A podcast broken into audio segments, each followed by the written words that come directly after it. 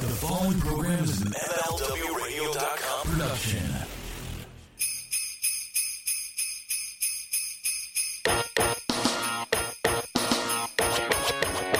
Ho ho ho ho ho! It's Christmas time. It is indeed, and that means a lot of our listeners are probably trying to figure out, hey man, where can I get a really nice gift at an affordable price?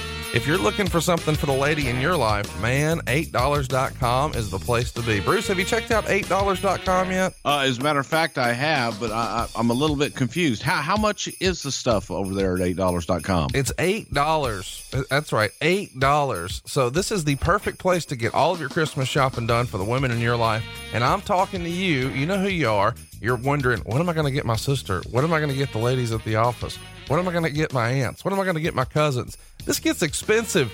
Well, not at $8.com. You can get high quality gifts at a very affordable price. They like to call it affordable elegance. They've got a ton of stuff on the site, lots of different colors, and it's just $8. We're talking about stunning hoop earrings, elegant stud earrings, an infinity double circle necklace, a cross infinity statement ring, all kinds of bangle bracelets and stacker jewelry. It's everything you need to look like you spent a fortune but it's our secret. You only spent eight dollars. Eight dollars.com, Bruce. But here here's here's the the scary thing is my daughter's already been on the site and she's picked out basically every pair of earrings on this site. Well, you're in luck because everything is eight dollars. This doesn't get any easier than this. Give a great gift, look like you spent a fortune, and it's our secret. You only spent eight dollars at eight dollars.com. That's the number eight dollars.com. This is too easy. Eight dollars.com. Hello, everybody, and welcome to the MLW Event Center. I'm Sean Mooney, and you've heard all the buzz. Now experience MLW Never Say Never on demand. See a wild encounter between John Morrison, Shane Strickland, Jimmy Havoc, and Darby Allin. Watch filthy Tom Lawlor throw down with Matt Riddle, the controversial debut of Stokely Hathaway, and the return of Tony Schiavone and Rich Bocchini in the broadcast booth. Download or stream MLW Never Say Never now for just $4.99 at MLW TV. Meanwhile, over at MLWRadio.com, what happened when the Black Scorpion plagued WCW in 1990? Find out as Tony Schiavone looks back at Starrcade 1990. This week on Lucha Talk, the Trio Talk CMLL, big changes in The Crash with the group saying adios to Konnan and more. MLW Radio's flagship show has MSL and Rich Bocchini talking WWE and going in depth behind the scenes on this week's MLW show. Also, don't you dare miss Primetime with Sean Mooney.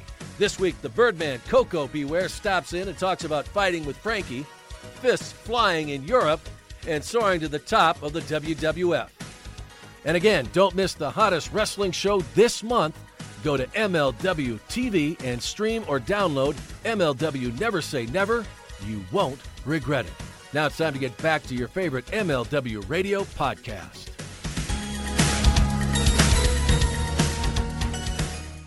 Welcome to WHW Monday. Tony Schiavone and Conrad Thompson. Jim Crockett First Arcade, 605 NWA. TV title, Cajun Omni, the Bunkhouse Stampede. Flair and Horseman, Garvin, Bogey, Magnum, Dusty, Express Tag Team. Turner, Bond, Mid South Joint World Championship Wrestling. Talking about the great years of World Championship Wrestling, the NWA, and Jim Crockett Promotions. Tony and Friends North they win. Look, Schiavone's back again. World title split off center stage. Bischoff, Disney Hogan, and Nitro. New World Order and the Crow. Thunder Russo, Arquette Champ, Vinnie Mac, simulcast. Tony's back with Conrad, not your classic podcast. Watch along, try not to laugh. Lowest rules can't. This wasn't the initial plan. Tom Zig's a good looking man. Klondike Bill, make a trip. Tommy, you come over here. What happened when? WHW Monday. And now, let's go to the ring. And here's your co-host. Hey, hey,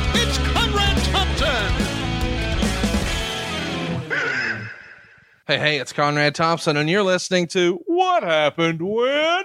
Monday on the MLW Radio Network, right here at WHWMonday.com. And the man of the hour, too sweet to be sour, Mr. Tony Schiavone. Tony, how's it going? Conrad, how are you? Hey, hello, Slapdicks. And I know what happened on December 29th, 1991. You do? Yes. shit. well, we're gonna have a good time today with uh, an interesting pay per view, Starrcade 1991, and you know we could filibuster here, but I say we just get right into it. What Get right into it because I've watched it and I'm thinking to myself, when I watched it, to take a spoon and jab it up my ass, I'd feel much better. Well, there you Well, go. don't do it. But Yeah. that's what I was feeling at that time. Let's not actually jab it up your ass. No. Now, I feel like I should remind everybody that Okay. uh, we're going to go ahead and have a little help from our friends and counting you down as to when to press play. But I want you to make sure you're watching along with the WWE Network the same way we are. So when I say press play, I will have already watched the commercial and the whole TV PG thing, uh, and then the show will load. And so at that point, when we say we're good to go, uh, we're good to go. And you're going to go ahead and press play at that minute. Uh, Tony, is it time for us to go to our six man tag team partner? Let's go to our tag team partner, see how she's doing today. Three, two, one. Happy New Year! Uh, play. Thanks, honey. Get them boobs up off your knees for a change. Gee whiz.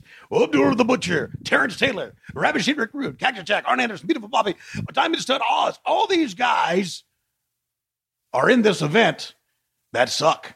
Uh, can you imagine having all this talent at your disposal and putting an event like Battle Bowl, the Lethal Lottery, up for grabs? Well, I'll tell you, it's sort of interesting because in hindsight, I think we all know how we feel about this. Look at all that pyro. Wow.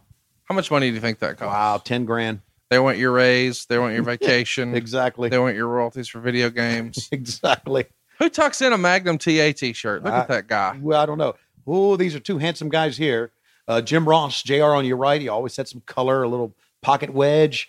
And me, Tony Schiavone, just getting ready to bust out of a tuxedo that no longer fits me. And that also, as you can tell, my hair was a little blonde there, Conrad. So I had a little blonde look about Are, are you turning heel or are you just using sun in? just using sun in, sitting by the pool in East Cobb, enjoying life, and uh, also getting ready to.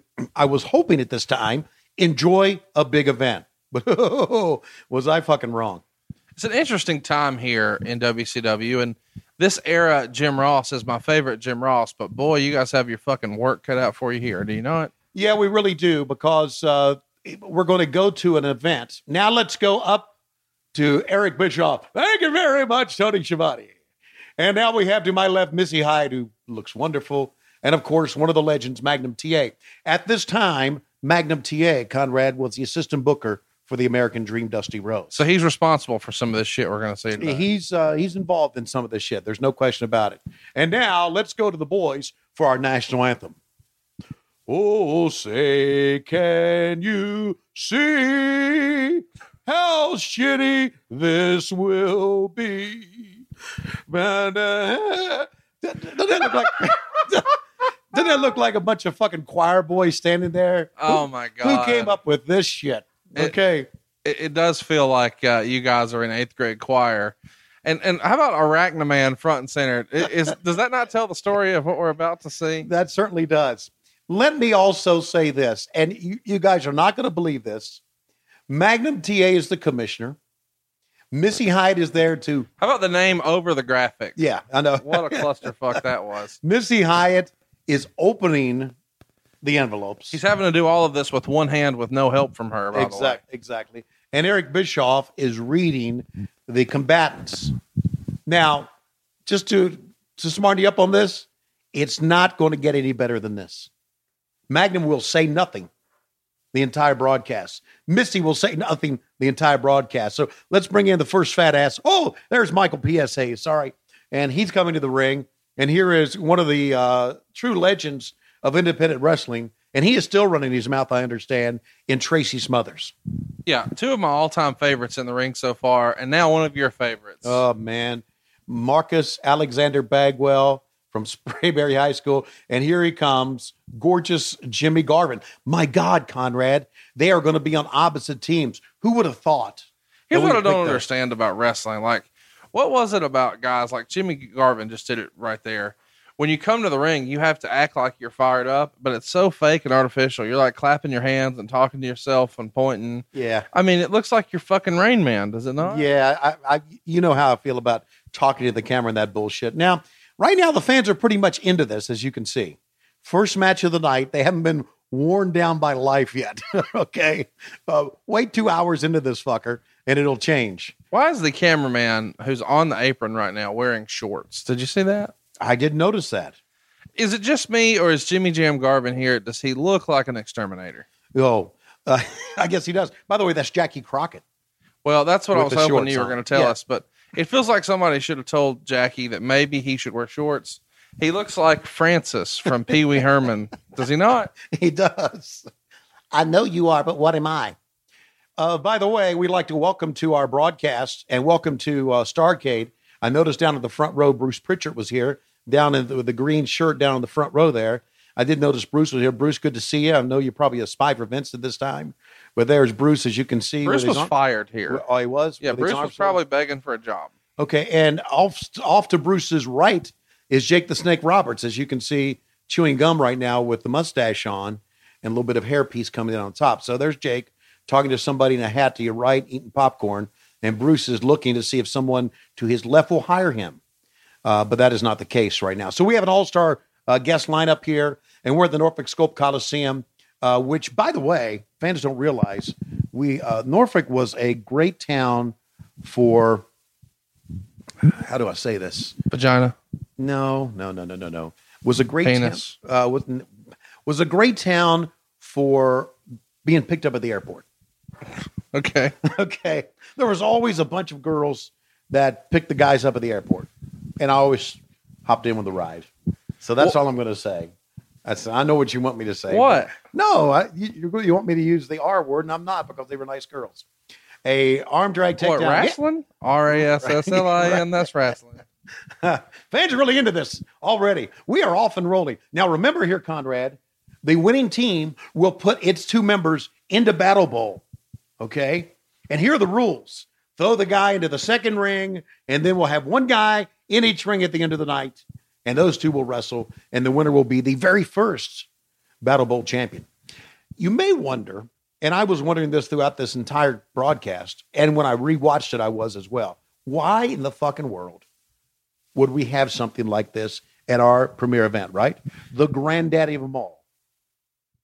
Yeah, and the fans go mild. Yes. You know, one of the things that I found interesting about this is the production. Like, I like this camera angle, but is Yeah. it not crooked? I mean, Vince would never air this this way. I don't it is. think. I mean, from if we're watching, you can see the top of the television set here on the high shot, and the it looks like the uh, the ring rope goes downhill down to the left. Of course, we're going to poke a lot of holes in this show. Um, as you mentioned, December 29th, 1991.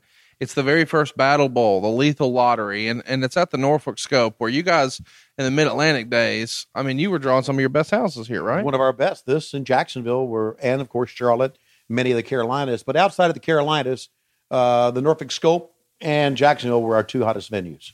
So it's a really big deal here. And, and the concept, at least in theory, was a draw. It drew 9,000 folks. By comparison, the Starrcade we covered last week in St. Louis only drew 7,200 folks. And um, it did a 1.2 buy rate. So you're talking $3.7 million gross, which at this time is a record for a WCW pay per view show.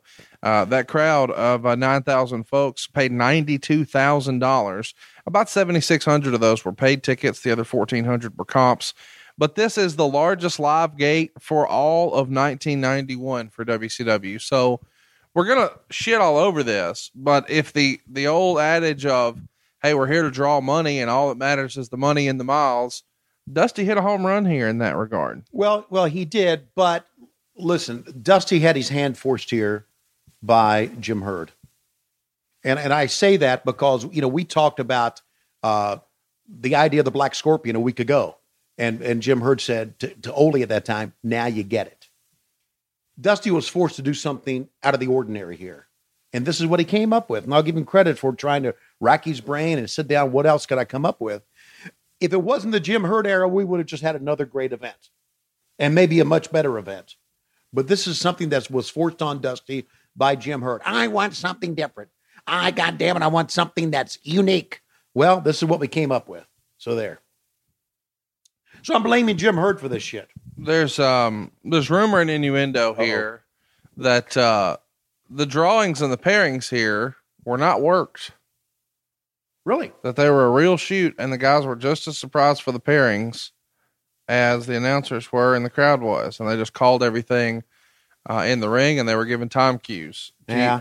uh, that doesn't make any sense to me. No. I, I want to call bullshit on this. Yeah, I'm going to call bullshit on that too. I think what the what the uh, uh, that came from the fact that when you look in the back, the guys uh, look surprised because they act- actually couldn't hear what the actual when, when their name was called. right.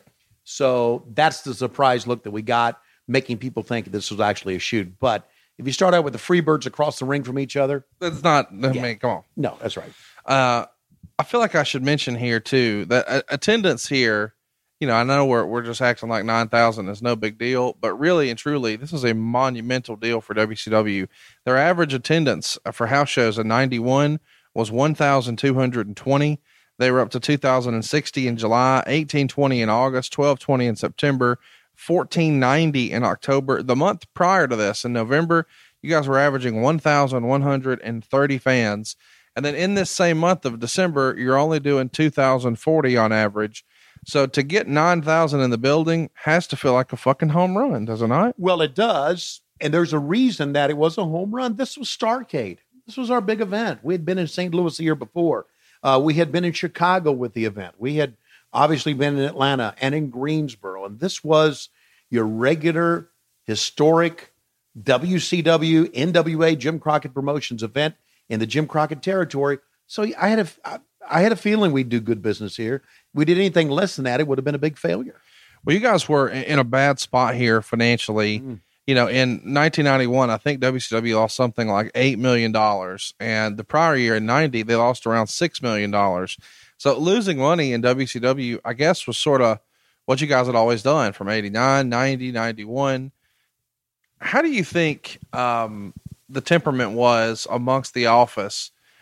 Were you feeling okay? I mean, you've told us before that you regretted your decision right away, but did you feel like the company was in imminent danger of closing based on poor house show attendance and the financial losses that you guys had to be talking about in the office? Yeah, I, I thought I I brought this up. I think before I thought there was not a day that went by where I didn't think the as as the old uh, cliche goes that the sheriff was going to come on and padlock our doors.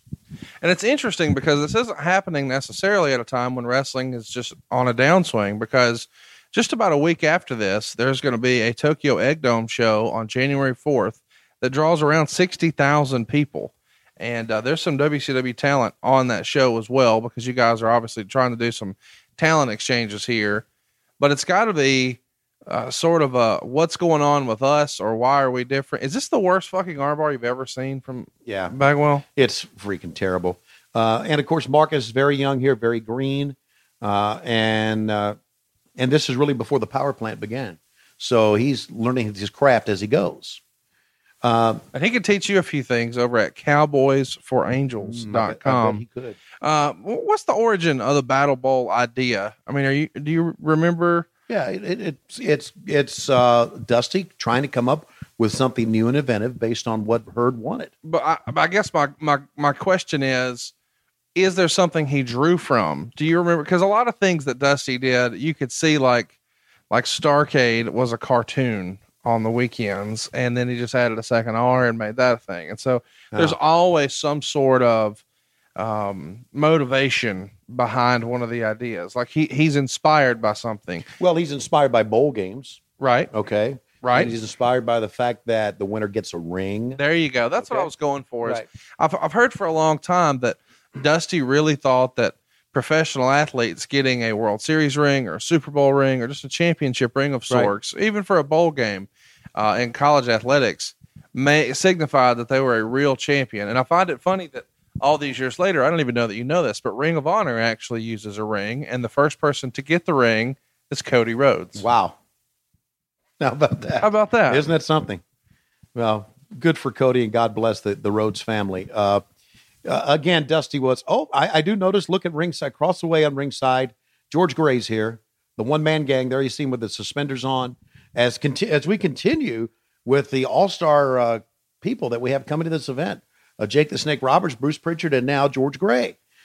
Congratulations to all you guys for There's being here. more talent on the other side of the guardrail right yeah, now. some, some someone would see that. Look, Is, is this the dream match that nobody ever wanted to see? Jimmy Garvin and Michael Hayes. yeah, and they're making it. Uh, they're showing you why no one wanted to see it because they're doing not a fucking thing. Well, here's what I, I thought that these guys did really well. Three out of the four of these guys are like the classic Southern wrestler, where they're going to go to the crowd. They're looking for crowd reactions. Everything they do is not for the camera; it's all for the crowd, and so they're okay with working slow and working with the big dramatic moves and Yeah, just trying to lots of hot dogging. That's what gets over in Southern wrestling historically, right? yeah, that it does. They're also got a little bit longer in the ring than they're accustomed to, right? Sure. Sure. So they're wasting time, and, and I understand that. But yeah, I understand what you're saying. Southern wrestling, and, and they're doing that. Uh, if we would have went to an indie show in 1995 uh, anywhere in alabama georgia mississippi tennessee this is what we're seeing yeah, i mean this is sure. that's what it is You- We're seeing bullshit. Exactly. well i mean you say it's bullshit but you know that formula of good guys versus bad guys and trying to get crowd reaction i mean that's what they're doing here and sure it doesn't age well now you know these guys are doing fucking 450s and Right. Power bombs on the apron and it's a different it's a different sport but back then it was very much about i'm gonna make these people hate me boy Yeah. You know, I've, I've been talking a lot about the crowd here. You notice the the absence of signs? Yeah isn't that weird? Like fans aren't trying to get themselves over? No, and and we don't have we don't have a bunch of uh nerds in the front row talking about how the dirt four stars. We have we have a, we have a, we have a guy with his son in the front row. How unique is that now in modern wrestling? i don't know if it's necessarily that unique but um it is interesting how the crowds have changed. I mean now fans will go find guys who haven't done anything with wrestling in 15 years and talk them into doing a podcast you know and then they'll just dig up a bunch of Dave Meltzer ratings, and fuck, what do you know? It's number one. That's right. So- Dig up my fucking body. Oh, thank you very much. What do you call that? That's not a five arm, is it? That's a big forearm from Jimmy Garvin. Here comes Marcus Alexander Bagwell from the top. Can he connect? Oh my God! Another flying body press and a hook and a one and a two. Whoa! And Mike Atkins, Groucho Marx calls a two count. I was kind of getting fired up into that. Well, hey, let's keep it going. Okay, Jimmy. Oh my God! He knocked out his partner. He knocked out. He knocked him down. My God, a pickup. And if you take a look at the midsection, P.S. Michael Hayes expanding as it is, and now they're pissed off. And here comes oh off the top down to the floor. Tracy Smothers caught by Marcus Bagwell, and he's going for his fisherman suplex or the perfect plex or whatever you fucking want to call it, and that is it. Whoop, what the fuck? Somebody won? Who fucking won? Oh my God, it was us. See you, Michael. Go backstage. Get the fuck out of here. Your winners, Marcus Alexander Bagwell and Jimmy Garvin, gorgeous Jimmy Garvin or Jimmy Jam Garvin, if you will. Well, the bad news is here, Conrad, it's only going to get worse from here, with the exception of one match. Look at what is Tracy Smothers doing? He that he didn't do a move. He fell. Like Tracy Smothers, mm-hmm. Lord bless him. What the fuck is he doing on the top rope? Well, what happened was he got up on the top rope and his last shot of Jack Daniels kicked in and he fell forward. I feel like the only time he's been that high is when he's cleaning the gutters. Yeah. And now look at that smile on Tony Schiavone's face. All right. Well, Schiavone, that's one of a bunch of fucked up matches that we're going to have. Still to come. You don't know. We got the Steiners. They could go up against each other. Let me push that microphone up to my mouth here a little bit, Jimmy, uh, because uh, that's the fucking thing that I always do. Uh, take your hand away from the mic, uh, Schiavone. Take your take. Okay, I am. I'm going to take my hand away from the mic as soon as I have someone in the backstage area tell me what in the fuck we have coming up next because I don't know. All right, I took my hand away. All right, let's go back to Eric Bischoff and Missy Hyatt and uh, Commissioner Magnum TA. Did Missy Hyatt go to the um, Jesse Spano School of Hair here? I feel like she's hooked on caffeine pills, and she's so excited. Ooh, showed it to Magnum, but of course Magnum can't talk. And now we take a look at the. Uh, His arm doesn't work, not his mouth. What are you talking about? God damn. oh my God, look at that, stunning Steve. All right, you're going to go in and uh, uh, who's my partner? Who's my partner here? Uh, uh, let's see. Uh, they're just looking down Missy's top, is what they're doing. That's what Magnum's doing. That's what Magnum's doing. And his partner is going to be, uh, I don't know. Uh, nobody knows. See, here's the part. Oh, it's going to be Rick Rude. So here's the part they didn't really know, and if somebody had to finally come in and tell them, "Hey, it's you, dumbass. Watch the monitor." Right. So that was uh, Who would have been uh, coming in saying, "Hey, dumbass"? uh, probably Mike Graham would have been one of them at that time. So it's kind of cool because uh, by accident here, seemingly, we've got two guys from the Dangerous Alliance who have drawn their number together here, and these uh, tights here that we see Ravishing Rick Rude wearing, uh, he actually wore at WrestleMania six against Jimmy Snuka. How about that? He did. You know, I, I just can I just say something here? And I just realized, oh, Here you go. Jesus fucking jeez. that? Are you ready? Oh God, yeah, baby, Van Hammer and Big Josh. Oh, one of these things can't work. One of these things is not like the other. Which one of these is not like the other? Van Hammer being put in this. I'll just bob my head up and down. Who hired Van Hammer? Jim Herd. Uh, yeah, I guess he did. Uh, well, you know, look, it was potentially it was a pretty good move, wasn't it? Potentially, Listen, you hire guys at this time, especially in this era, based on potential. Potential. And he does, he's tall, he's in great shape, he has a cool look. And if he can learn how to work and talk, then he'll be awesome. And I know a lot of people say, well, that's fucking stupid. Yeah, But the WWE hires people that way to this day. yeah. If I can quit eating, I can be skinny too. Well, you take like a Charlotte Flair, for instance, and I know that's maybe a poor example, but she's tall, she's athletic, she has a good look. Hey, if she can learn to talk and work, she'll be okay. It worked out. How about that? You know what I mean? It worked Yeah. out. But Brock Lesnar, same deal. Yeah. Nobody knew what Brock Lesnar could do as a professional wrestler. Exactly. They know what the amateur thing is, but you Yeah. hire him based on potential. Yeah.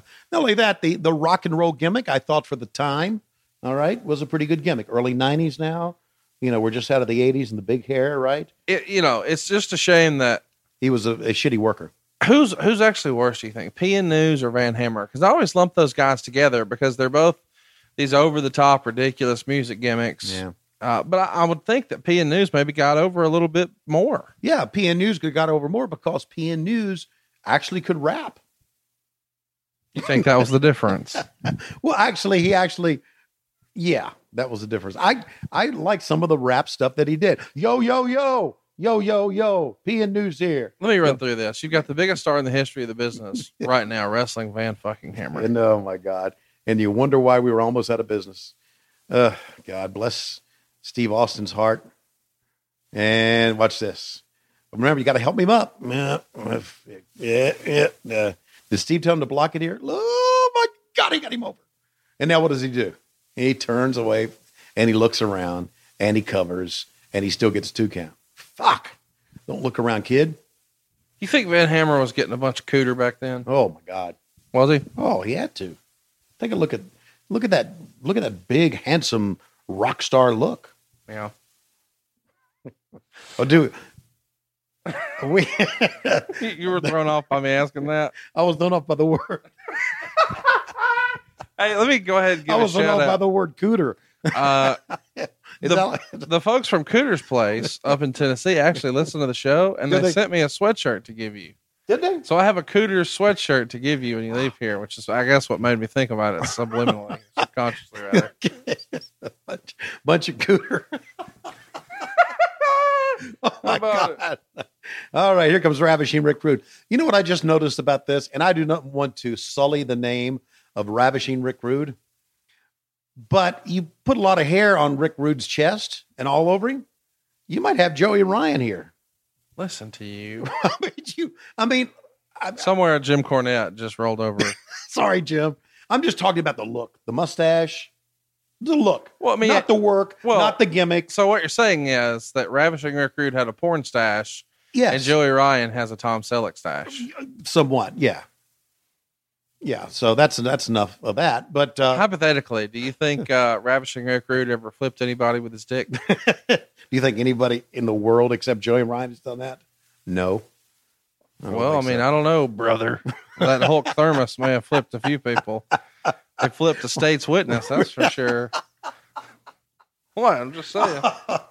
All right. Well, uh, what I'd like to say through all You're all really this, nervous about getting sued by Hulk Hogan on this show, aren't you? no, I'm not. I just like to say that we have made Battle Bowl much better than it really is. You saw that documentary where Hulk Hogan will fuck your shit up in court, and now you're like, let's not say. I anything seen that documentary. You didn't. no, I've I've seen it that it's out there, but I haven't seen it. Okay. I don't like that shit. Hey, uh, how did the talent feel about this Battle Bowl concept? I imagine I'm just freestyling that Rick Rude and Austin were really tickled to be working with Big Josh and Van Hammer. Yeah. Oh yeah.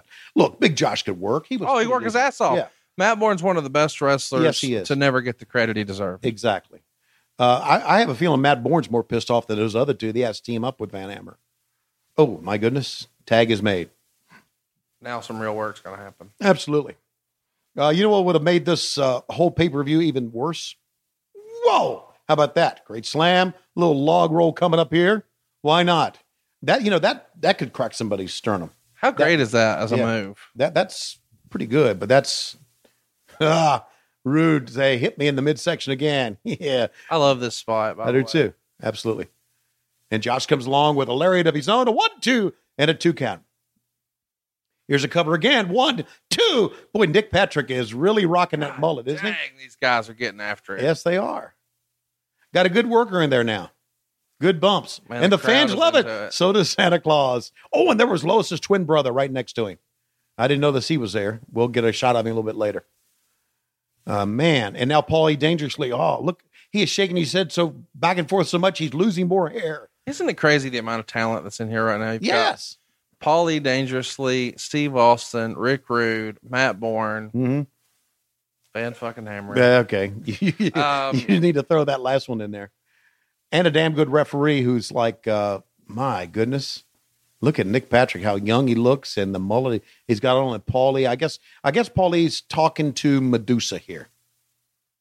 I guess. Now, he might actually be calling Eddie Gilbert to see if he can warm a spot up for him in Philadelphia. This is your first Starrcade without Ric Flair. Right. How, how different did Starrcade feel without the Nature Boy? Oh God! It uh, to me, Flair and Starrcade went hand in hand. The first Starrcade was a Flair for the gold, right?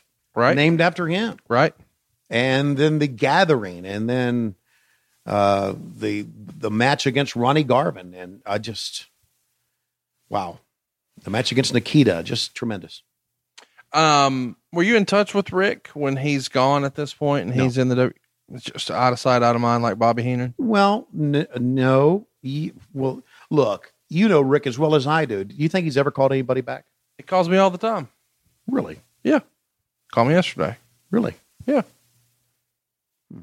it must be me then oh I was uh, the other day I was or let's say uh, in October um, one, two. In October, I was over to my uh, uh, accountant's office, my tax guy, which is in the same area that Ric lives in, Yeah. Suburb of Atlanta. suburb of Atlanta. And I called, called his number. Nobody answered. I called uh, His lady friend. I called Wendy, and I said, "Hey, as a champion, I thought I'd stop by and see him." She said, "He's doing a phone interview right now.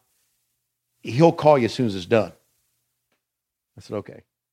I'm still waiting on that fucking call. Well, do you want us to call him and prank him right now on the air? You think he'd mind? Okay, I mean, what's Say- he going to do? About worst he's going to do is motherfuck us and hang up, right? exactly. Half the internet thinks we hate each other anyway. Did you know that? what? There's like all these conspiracy theorists who think that Ric and I had some major falling out and that Really? we're not on good terms. Oh wow! I- Really? yeah. I don't. Everybody doesn't know the deal, but it's like, come on. the fucking internet. Jesus Christ! You go, look. If you're one of those idiots on the internet that believe that and is perpetrating this rumor, you're fucked. You are fucked in the fucking head. Fuck you. Did I say enough fucks in one sentence there? That was a lot. Thank uh, you very much. Let's call this right here. Okay, off the top, Ravishing Rick Rude comes off with an axe handle. It's not a double axe handle. That's just one axe handle. One, two, and a two count. Notice how that guy on the front row must have uh, lice or something because he is scratching his neck.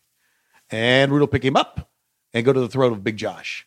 Uh, you know, this, uh, especially when Josh is in here, not a bad match. Oh man, when when he's in here, it is such a difference. Like, yeah, it is. it really is, you know, three of the best all time, you know, underrated performers. You know, Yeah. Steve Austin was more than just drinking beer and middle fingers. He Sure. could work. Sure, and, it can work. And obviously, Rude is in a league of his own. And you know, the idea that, and we've talked about this before, but those guys with Heyman as a manager, mm-hmm. holy shit, one of the best factions of all time. Yep. Just happened at a time when business was down. you know, when we talk about work, being able to work, we're not necessarily talking about being able to wrestle and the work rate. We're talking about being able to work your gimmick. And that's one of the things that Steve Austin was able to do, especially work the Stone Cold gimmick. Right. Ravishing Rick Rude could work the Rude gimmick. Big Josh could work the Doink gimmick or the Big Josh gimmick. Van Hammer He's over there. He's over there. Okay, in the midsection, now here comes Rick Rude. So being able to work guys is much more than just being able to work in the ring. And but we're seeing guys who can work in the ring, and Josh who can sell as well, man. Let me ask you this: in real life, which guy would you want to fuck with the least, Big Josh or Rick Rude? Uh, Rick Rude. Really? Yeah. See, I got the impression that Big Josh was a fucking maniac in real life. Yeah. Yeah, I know. But Rude would be the kind of guy that I always thought that you fuck with him and he'd shake his head and walk away, and then when you turn, he'd he'd knife you. Knife? you? Did he carry a knife? Not that I know of. That's just okay. Look, you turn your head and he hits you in the back of the head. Okay, I was gonna say it's like Crocodile Dundee should have been his gimmick. No, I just think Rude would, would pick his moments. You Let know? me just tell you one of the fa- my favorite things about you know tag team wrestling. Just a minute ago, of course, it would have been very easy for Rude and Austin to make the tag, but they're heels, so they don't. right, So instead, they just switch out. right. And Rude, when he's in the corner, claps his own hands together real loud to make it sound like it was a tag, and Old then the ref shit. turns around. Yeah. Super old school, but as a kid, man, that shit really worked for Oh, me. you damn right, it really worked. You Yeah. damn straight, it really worked. You know, heels getting heat. Who's the first guy who did that? Do you remember? If you had to really think the first time you saw that, because I know that's been around a long time. I remember Flair and uh, I remember Flair and Greg Valentine doing it when they were taking part. Wow, that would have been what late seventies. Yeah, late sev- 77, 78, 79. Yeah. Yeah. Absolutely. It's such it's a little thing, but man, it really works. It- well, this is one of the things I, I hated about this is we see these larger than life characters sitting around looking at a monitor on fucking folding chairs all together. Yeah. Like one of these guys is supposed to be fake Spider Man. And he's, oh, I'm on camera. I got to jog in place like Yeah. I'm Spider Man. Like I can't just be sitting here eating a fucking corn dog. Exactly. I, I need to ask a question here, and I just realized it as we were watching, and I've been thinking about it. I'm thinking about the entire time here. Didn't we promote that Oz was going to be a part of this? Yes, he was actually in the announcement early in the show. Right, but we didn't see him. No, because you know he's a mystery. Maybe a house fell on him. I don't know. Gee whiz. Uh, Van Hammer's starting to get, and they're saying, fuck you, we ain't clapping at all. Come on, clap. Clap with me. I mean, here's the thing too. Like, he can't even clap right. No, he can't. Like, Yeah, like he's not a wrestling fan, and that's clear right? because he thinks that the way he's trying to get the crowd fired up is the way Ricky Morton does it. That's not how Ricky does it. No, it's not. Exactly. Again, it's knowing how to work. And it doesn't necessarily mean knowing how to work in the ring. Josh trying to get out of it. Oh, tremendous move. Oh, Josh say, fuck you. I ain't, I ain't going to tag that some bitch in. Oh, but I'm going to miss an elbow. Hey, every now and again, people will, uh, mm, yeah, I'll see the comments online that people say that our podcast is boring or it was a miss or it wasn't a good episode. Who says that? Uh, oh, you slap dicks. So I'm wondering, you know, seeing Steve Austin here in the ring mm-hmm. working Big Josh made me think of it. Yeah. Should we get one of our hunting buddies over and talk about hunting knives for the rest of the podcast? Yeah. You got, you got one? Well, I'm just saying, I feel like, I mean, that's that's what other wrestling podcasts do. Okay. All right. And now What? it, they're rest, they're a wrestling podcast talking about hunting knives. Steve Austin's show is pretty much him talking about being on his ranch and knives and IPA beers and just bullshitting mm-hmm. with his buddies. Well, he is Steve Austin. No, no, I get it. Yeah. So that's what I'm saying is, if our downloads are down, Yeah. we need to fucking talk about knives. Why not? I already said something about a knife. One, two. Oh, wait, here comes the save by Rude. And now we're going to go to the finish. I certainly do believe. I honestly thought you did that because we had had this conversation off air that we should start talking about hunting knives, and then you worked in a knife into the second match, and I was like, "God damn, Tony's such a pro. He's taking notes so well." I, uh, listen, uh, I'm goes not. Rude Awakening. Thank God. Let's put it on Hammer. Well, let's see if Hammer kicks out at three, two, three. Uh, no, he didn't. Good for him. Thank Probably because Rude would have beat the fuck out of Uh, him. I'm sorry. Stay down, buddy. Stay down, Van Hammer. Former Min- uh, Mr. Minnesota. No, I mean that was Tom Zink. Uh, and uh, it's uh, the Rude Awakening gets the win. Let's see it in replay once again. Conrad, you call it. And, The Rude Awakening! Oh, all right. There you Rude go. Awakening! Rude Awakening! Rude Awakening! Some bitch. Yes, sir. As Once you- God is my witness, he's broken in half. Somebody stop the damn match. Van Hammer doesn't have a family. I mean, who would claim him? Uh, not me, buddy. Speaking of good old JR, what, Yes, what are your memories of working with him here? Were you guys at odds? No, no. Jr. and I were never at odds. Here's the thing about it: is Jr. thought he was the best. I thought I was the best, and we had a we had a personal rivalry. But we never. We always worked together very well. We always liked each other. I Jr. To me, people that knew Jr. outside of the well, hold on. There's my sign. See my sign. I had that guy bring that sign in. Medusa, room 269, Holiday Inn, key Oh, under the map. That was my. I paid that. Is guy, that the best sign ever? that- I paid that guy ten bucks for that sign to put that sign Yeah, up, and they chased that guy was 31. Someone murdered him. All right, let's go Well, back. uh, Magnum is working this whole fucking barrel all night with one goddamn arm. He needs the other arm for his cane, and no one will help him. Oh. Why are they doing this? I have no idea why they did. But listen, Magnum, that, that was his home area, his home territory. look at look at Ricky's team, but he's so hopeful. Please let it be me. Ricky knows how to Ricky knows how to work, man. So I was shaking the hand of the natural Dustin Rhodes and Richard Morton.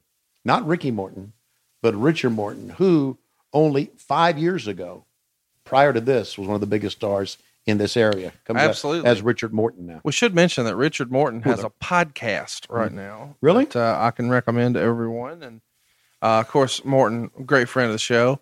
So I'm not sure what's going on right now. Zbysko's out, El Gigante's out, Mike Graham was out wearing his glasses. And Uh, there's a lot going on. Medusa was bouncing, I mean, walking out.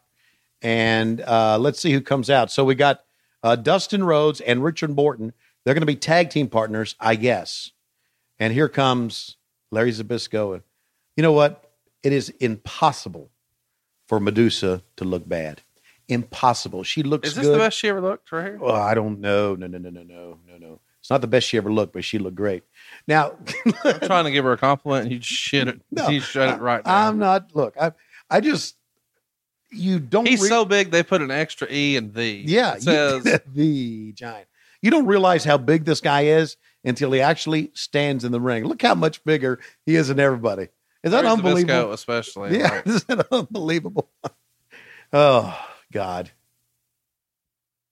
El Gigante. we haven't talked about El Gigante a lot here on the show. When did you first meet him? Is Oh. his real name George? Yeah, and we met him when they we had the press conference for him. Right. Uh, that's the first time I met him. Was really a friendly person. Really smiled a lot. Was a friendly person. Uh, but I just think that his body, his feet gave out on him. Um, who had the uh, unenviable task of trying to look? This match is so bad they're turning the lights off. they want this to be a dark match in the middle of a pay per view. And we should mention here again, much like the last match, you've got three phenomenal workers, uh, and they made them change corners here, which I thought was interesting. Yeah. The power, of the dark side. I'm sorry. What? Uh, does that mean you got a text message from someone in your family? No, uh, somebody's not my family. Okay, let's go ahead. Oh, so when I text you, it does that. Uh-huh. I need you to change mine. Yeah. Yeah, okay. That was a Rose Bowl text. Got a text about the Rose Bowl. As a matter of fact. Well, let's interrupt our podcast for that. Let's talk about hunting knives.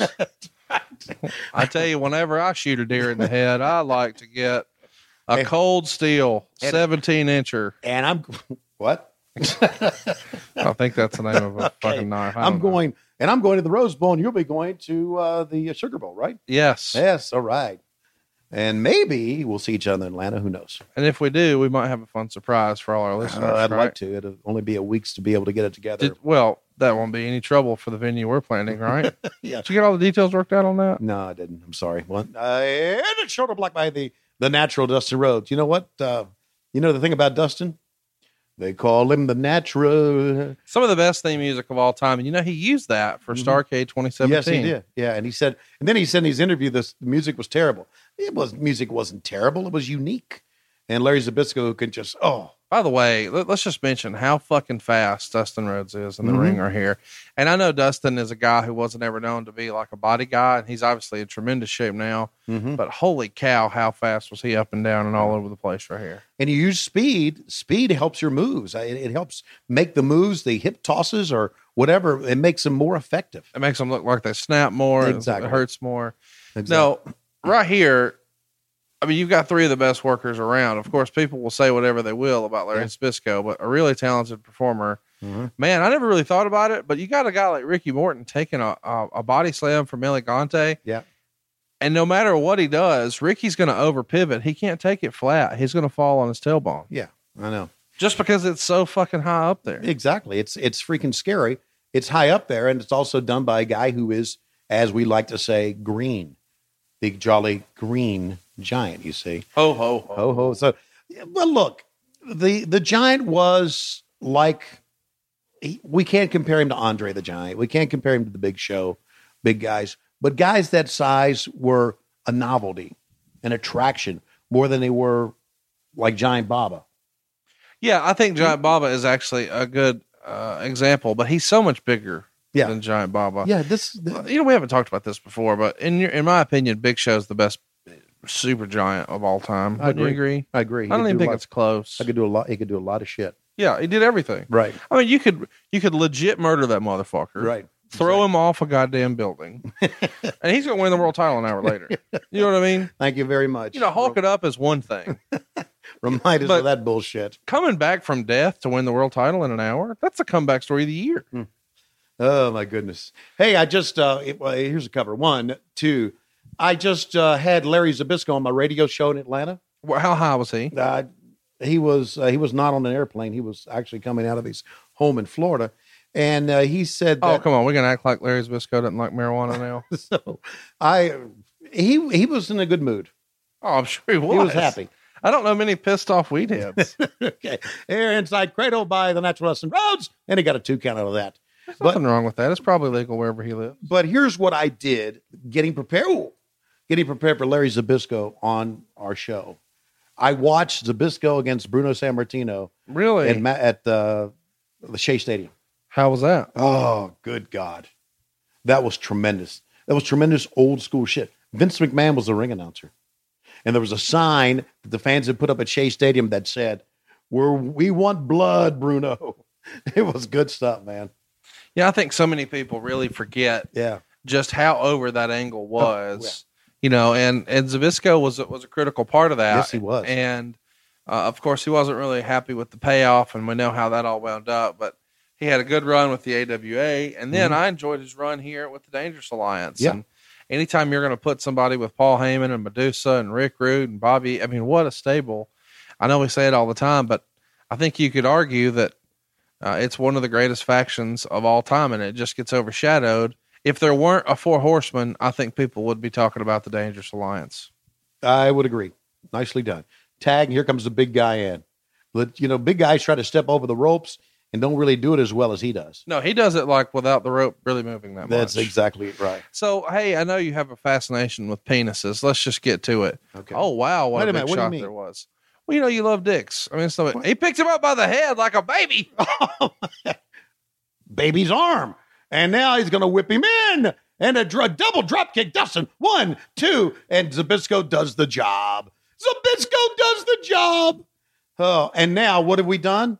We've taken our biggest guy that normally would go into a battle royal, right? Right, and you've found a creative way to get him out of there, out of so there. you can camouflage that he can't work. Yeah, but I would have kept him in there. Well, but this gives you an opportunity for your two best performers in the ring, Dustin and Ricky Morton, to continue.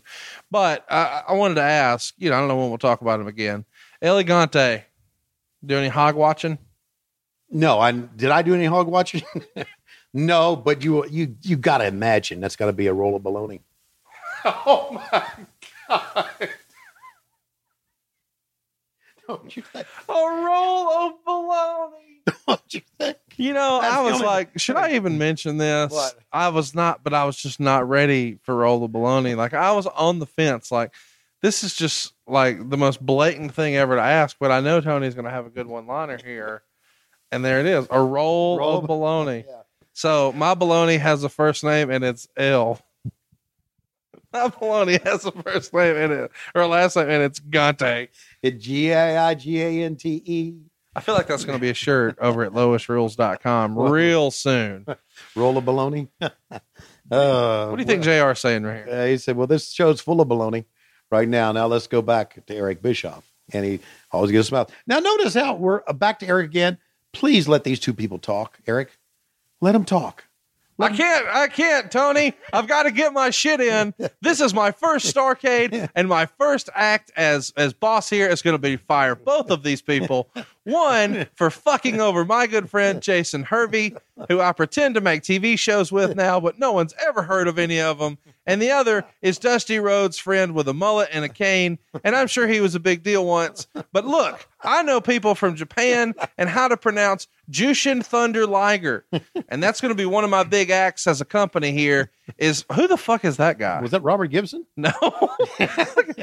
now I'm gonna get my trailer trash buddy out here, Diamond Dallas Page. He looks like he's straight from the trade day or the Walmart, and here he comes. he's probably got crystal meth to sell us. Let's well, look at uh, Zbysko's still selling it, buddy.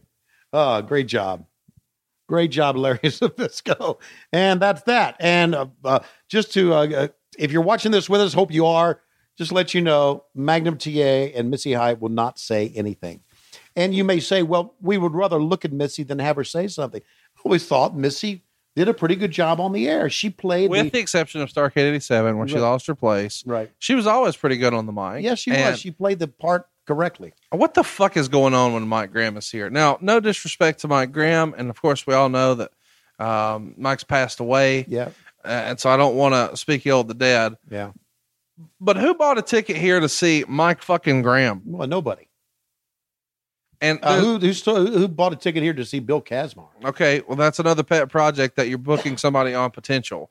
But what's the potential for a Mike Graham? I mean, he looks like he should be a fucking referee. The referee looks like he could whip his ass. Yeah. Mike Graham would not qualify for 205 live. Mike Graham never drew a dime. Well, I know a lot of people down in Florida Championship Wrestling thought he was a very tough guy. Yeah, he's not. Okay. Now, I should mention, uh, now, uh, here's my deal on this. Mike Graham was an asshole, in my opinion. Okay. And the reason I say that is because Mike Graham goes on every shoot interview before he murdered himself. Uh-huh. Uh, Mike Graham went on every shoot interview and buried every fucking body and talked shit about everybody as if he was fucking God's gift to wrestling. Huh. I found that to be sort of shitty. And there's lots of rumor and innuendo that Dusty told, and I don't know if this is true or not, but Mike Graham would tell people that Dusty told him to go out here and eat up Jushin Liger. Huh. Had you heard that before? No. So that's the rumor and innuendo. So let's watch this match and let's see if we can pinpoint some moments where Mike Graham is not really cooperating with Jushin Liger. Okay, that's that's that's interesting. Let's see what we're doing. Well, Mike Graham, what's your favorite Mike Graham match? Well, I you know, uh I can't remember a favorite Mike Graham match. But let me say this about Mike Graham. We, Mike and I got along quite well. I really liked Mike. Well, He- he made I- me I'm laugh. Sure, I'm sure He he, was made- a great guy. And uh, well, look, he was a good agent too. Now I know he got fired, right? He got fired for the uh, the uh, that match in the back of the truck that we've already done. Remember the bunkhouse? Uh, no, he was he, he, He- was back after that. he was back after that. Yeah, he was there when when Benoit quit. Okay. Well, but he was a good agent, man. I, I watched. Look, Yeah, there you go. Graham doesn't participate. Not at all. Okay. He and he just goes over and tags him out. Yeah. Like, hey, you go do something. And actually, yeah. And look at look at Liger. he's frustrated. Yeah. exactly. So Kazmaier here, uh, I actually met uh, as a youngster Uh-huh. in Montgomery, Alabama. Mm. He was doing uh, tough man uh, exhibits at I don't know some event, and so he was like pulling an eighteen wheeler with his teeth or some Yeah. such nonsense. Uh, and that's clearly why you guys bring him in. He's as big as a house, is getting a little bit of notoriety in that world. Who makes the decision to hire a Bill Kazmaier? Dusty. Well, Is that a Bill? Is that a That- Jim Herd? That's that a Jim. That's a Jim Herd thing. That's an absolute Jim Herd thing. Now, what a, what a, an interesting um, second version of Mike Graham here because we've got him not wanting to do anything for Liger, but if Kaz touches him, he flies across the ring. That's because he legitimately is scared of Bill Kazmaier. He realizes if Kazmaier, if he doesn't want to do something for Kazmaier, Kazmaier could confront him in the back and snap him in half. Right? How would you describe the outfit that Diamond Dallas Page is wearing here? Ooh, this is uh, uh, this is uh, a little bit of uh, superhero meets white trash. Um, Let me just say that I'm pretty sure my grandma had a jacket that looked just like this. yes, or a moo and uh, never jump into the waiting arms of a guy as strong as Bill Kazmaier. Can you imagine this being a real card on a pay per view? This is supposed to be your biggest show of the year, and we've got Diamond Dallas Page before he was Diamond Dallas Page, Bill Kazmaier, who nearly decapitated himself. Oh. Uh, by the way, that was pretty incredible to see a big boy do that. Yes. Uh, Jushin Thunder Liger, holy shit, Hall of Famer, Mm-hmm. and Mike fucking Graham, Yeah. who should probably be holding a clipboard in the back. Well, and that's normally what he was doing. And why he was put into this, I don't know. I don't know if, if it was Mike Graham's call to be one of them or if it was Dusty say, Mike, you go out there and you know what you're doing. You go out there and show them what's going on, which could have been it. Oh my God. Kazmaier way too far away for that. And a very young DDP coming up. we should mention here that this is uh, at a time in the company where there's a lot of people going in and out, uh, but you've still got a lot of stacked talent here. Big names: Steve Austin, Brian Pillman, Cactus Jack, Dustin Rhodes, Diamond Dallas Page, Jushin Liger, Buff Bagwell. Lots of big names here, but uh, you've also got guys leaving as well. Of course, Ric Flair, which we've covered. Sid is out of here. Kevin Sullivan's gone. Uh, Big Daddy Dink. I'm sure everybody missed him. Robert Gibson has been let go. Nikita Koloff, one man gang. Uh, of all the sort of new hires, the Bill Kazmaiers, the the Big Josh, the uh, Oz character, uh, Scott Hall as the Diamond Stud. We're going to see Brian Clark in a minute. Lots of new in, influx of talent here. Who do you think WCW had the highest hopes for? Van Hammer? it could, no, serious. no, they had the highest hopes for El Gigante. Really? Oh, yeah. Okay. They thought he was going to be the next big thing. No question. of course, you know, we've um we've talked a lot about this on old episodes. You should check it out in our archives. But WCW officially split from the NWA in January of '91 and became World Championship Wrestling. Right. You know, as far as a brand name, did you feel like that mattered or hurt the product one way or another? Was the was NWA a more established brand, or at this point was it all about TV? Well, this point, it was all about it was all about staying out of a uh, of a lawsuit. I I, I believe Sure. the the promoters who had ties to the NWA wanted to control who the champion would be, and not WCW controlling. And WCW said, "The hell with that. We'll just become World Championship Wrestling and shelve the NWA." For me, it hurt me because I love the NWA. Yeah, I knew you were going to say that. Yeah. I know a lot of our listeners grew up the same way. Right, right. Well, but now isn't the NWA run by the guy from the Smashing Pumpkins now? Doesn't yes, own that? Billy Corgan owns the NWA now. Okay. Is he going to get his money back from that? Do you think? How much did he? How much did he buy the NWA for? I don't Like think it's bucks? officially been disclosed, Okay. but I know the number and I'll tell you off air. Okay. And you'll think that, well, I don't know what you'll think. Okay. But you could buy a nice house with it. oh, I bet I could. Gee Uh, whiz. Who do who do who got the money for that? Uh, an attorney who sued his way into ownership, Wow. uh, a guy Well, named good- Bruce Tharpe. Okay. And you can't trust a Bruce, right? Yeah. yeah, well, this right. Bruce wears loud jackets too. You know what I mean? So right now you're like, well, that's two strikes. Yeah, that's right. Um, well, he's an attorney. That's so, three. I mean, yeah, three. he's fucking out of here. wow. And he owned the NWA. So. Yeah, I believe the story I got was he sort of uh, legislated his way into ownership, Uh-huh. and uh, then a few years later, I believe he sold it for a pretty nice little windfall for himself. Be interesting to go back and just follow the dots to where the NWA went from. Well, it's really crazy to think about. You see the old matches with, you know, Harley Race and Terry Funk and Ric Flair, Jack. and you're like. Hey, the guy who owns this promotion is the uh, lead singer from the Smashing Pumpkins. amazing. Like you would have never put that together. But then again, people wouldn't have thought we'd have uh, Tony Schiavone and uh, the mortgage guy doing a podcast. Exactly. And now look at this. He's going to put him up into a. Is this a surfboard? Is this what you call this? I forget. Is this the uh, the Rocco death? Taking a bad look, bad angle at Mike Graham. Get into another angle quickly. Now, Quickly. Would you to like to see angle. Tom Zink in this? Mm, If Tom Zink and Rey Mysterio took turns doing that to each other, would that be your dream match? it w- wouldn't be my dream match, but it'd be a very interesting shot now and then. And Mike trying to call a spot. Liger doesn't speak English. Oh, How fun is that? Wow, very good. And he's going to, he's got him in the Boston Crab in Norfolk. Oh, is he going to give up? Is he going to tap out? Uh, no. Might give me a little bit right there. Eh, maybe not. And was a tag made? Oh, we got we got a gigantic clusterfuck going on right here. What's going on? Gigantic clusterfuck. How frustrated is Liger? Oh, Jesus. Go. I'd go out and tag out again. Uh, okay. See, little handshake. I just want to let you know that. It feels like Liger was motioning to the back, like what the fuck. I, I think so too. I agree.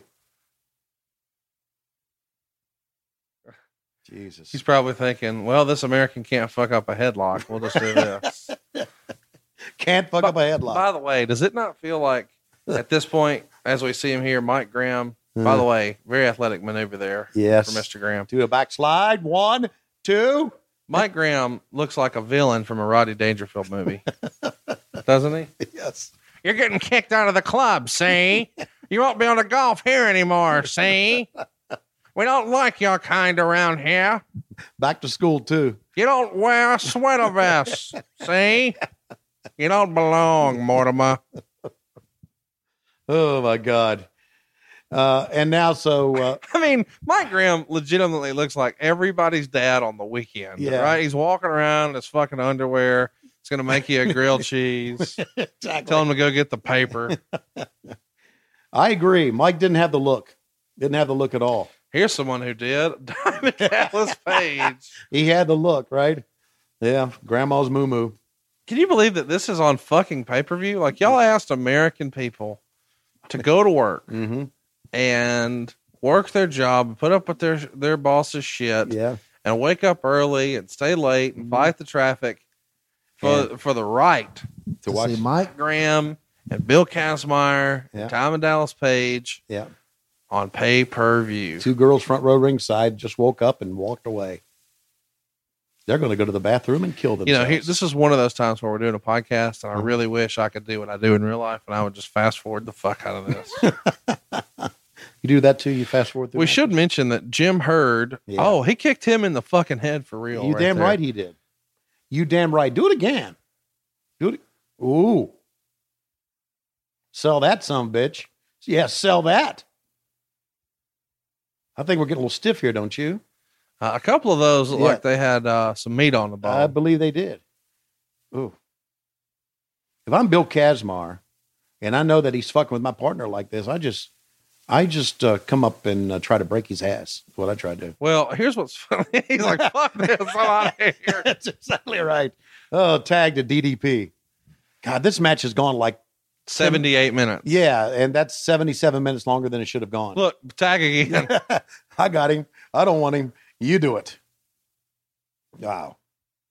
Hey, but you got to say, Conrad, great teamwork here by Mike Graham and Diamond Dallas Page. Wouldn't you say? Teaming back and forth, tags back and forth.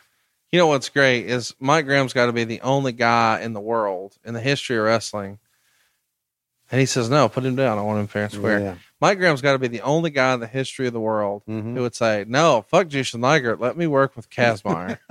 who says that? Nobody. oh, God. Oh, okay. Reversal? Well, let's see. Are they working again? Oh, maybe so. Over the top. Oh, my God. Oh, here he goes. Wow. And we missed it. For 1991, that was a hell of a spot. It's a shame we never saw it. We never saw it. We completely missed it. In fairness, how look at Jackie Crockett back there. Yeah. Why is he not wearing pants? I, I, Jackie Crockett did exactly what he wanted to do. No one fucked with Jackie Crockett, buddy. No one did. Even when he didn't own the company, you didn't fuck with him. It's like he would dare you to do it. What's Liger doing here now? Waiting. Yeah, I know We he's waiting, are. but uh, it's we just uh, fuck up our spots here. Okay, Yeah, I guess the plan was to be suplexed in, and he was waiting on him to take his sweet fucking time to get up there. Okay, So this shit is so bad that Yep. just a few weeks after this, in January of '92, old Jim Herd would resign. yeah, boy. What a nice fucking moonsault that was. Uh, two count. Yeah. Can you believe that we're having Jushin Thunder Liger in a shitty match? No, Yeah, that, that's yeah. Jim Herd will resign, uh, and of course the die was cast probably by this time. And he's got a uh, he's going to be replaced by 38 year old Kip Frey, K. Allen Frey. uh, who was the uh, executive vice president and TBS Mhm. attorney. Um, after the resignation, Herd reportedly went to a uh, There's your three count. Thank you. you surprised that Diamond Dallas Page did the job here, like Mike Graham? uh, no, No, you're not. Of course not. No. I mean, and I guess why is Diamond Dallas Page at this point, nobody thought would be anything. Right. People thought Diamond Dallas Page was going to be a joke and that, you know, he was just here today, gone tomorrow. Nobody had any idea that Diamond Dallas Page was going to work his way out, his ass off and become a top guy. Right. Just goes to show you, you never know. Yeah, I mean, six years after this, Diamond Dallas Page will be one of the more over acts in the company. And Right.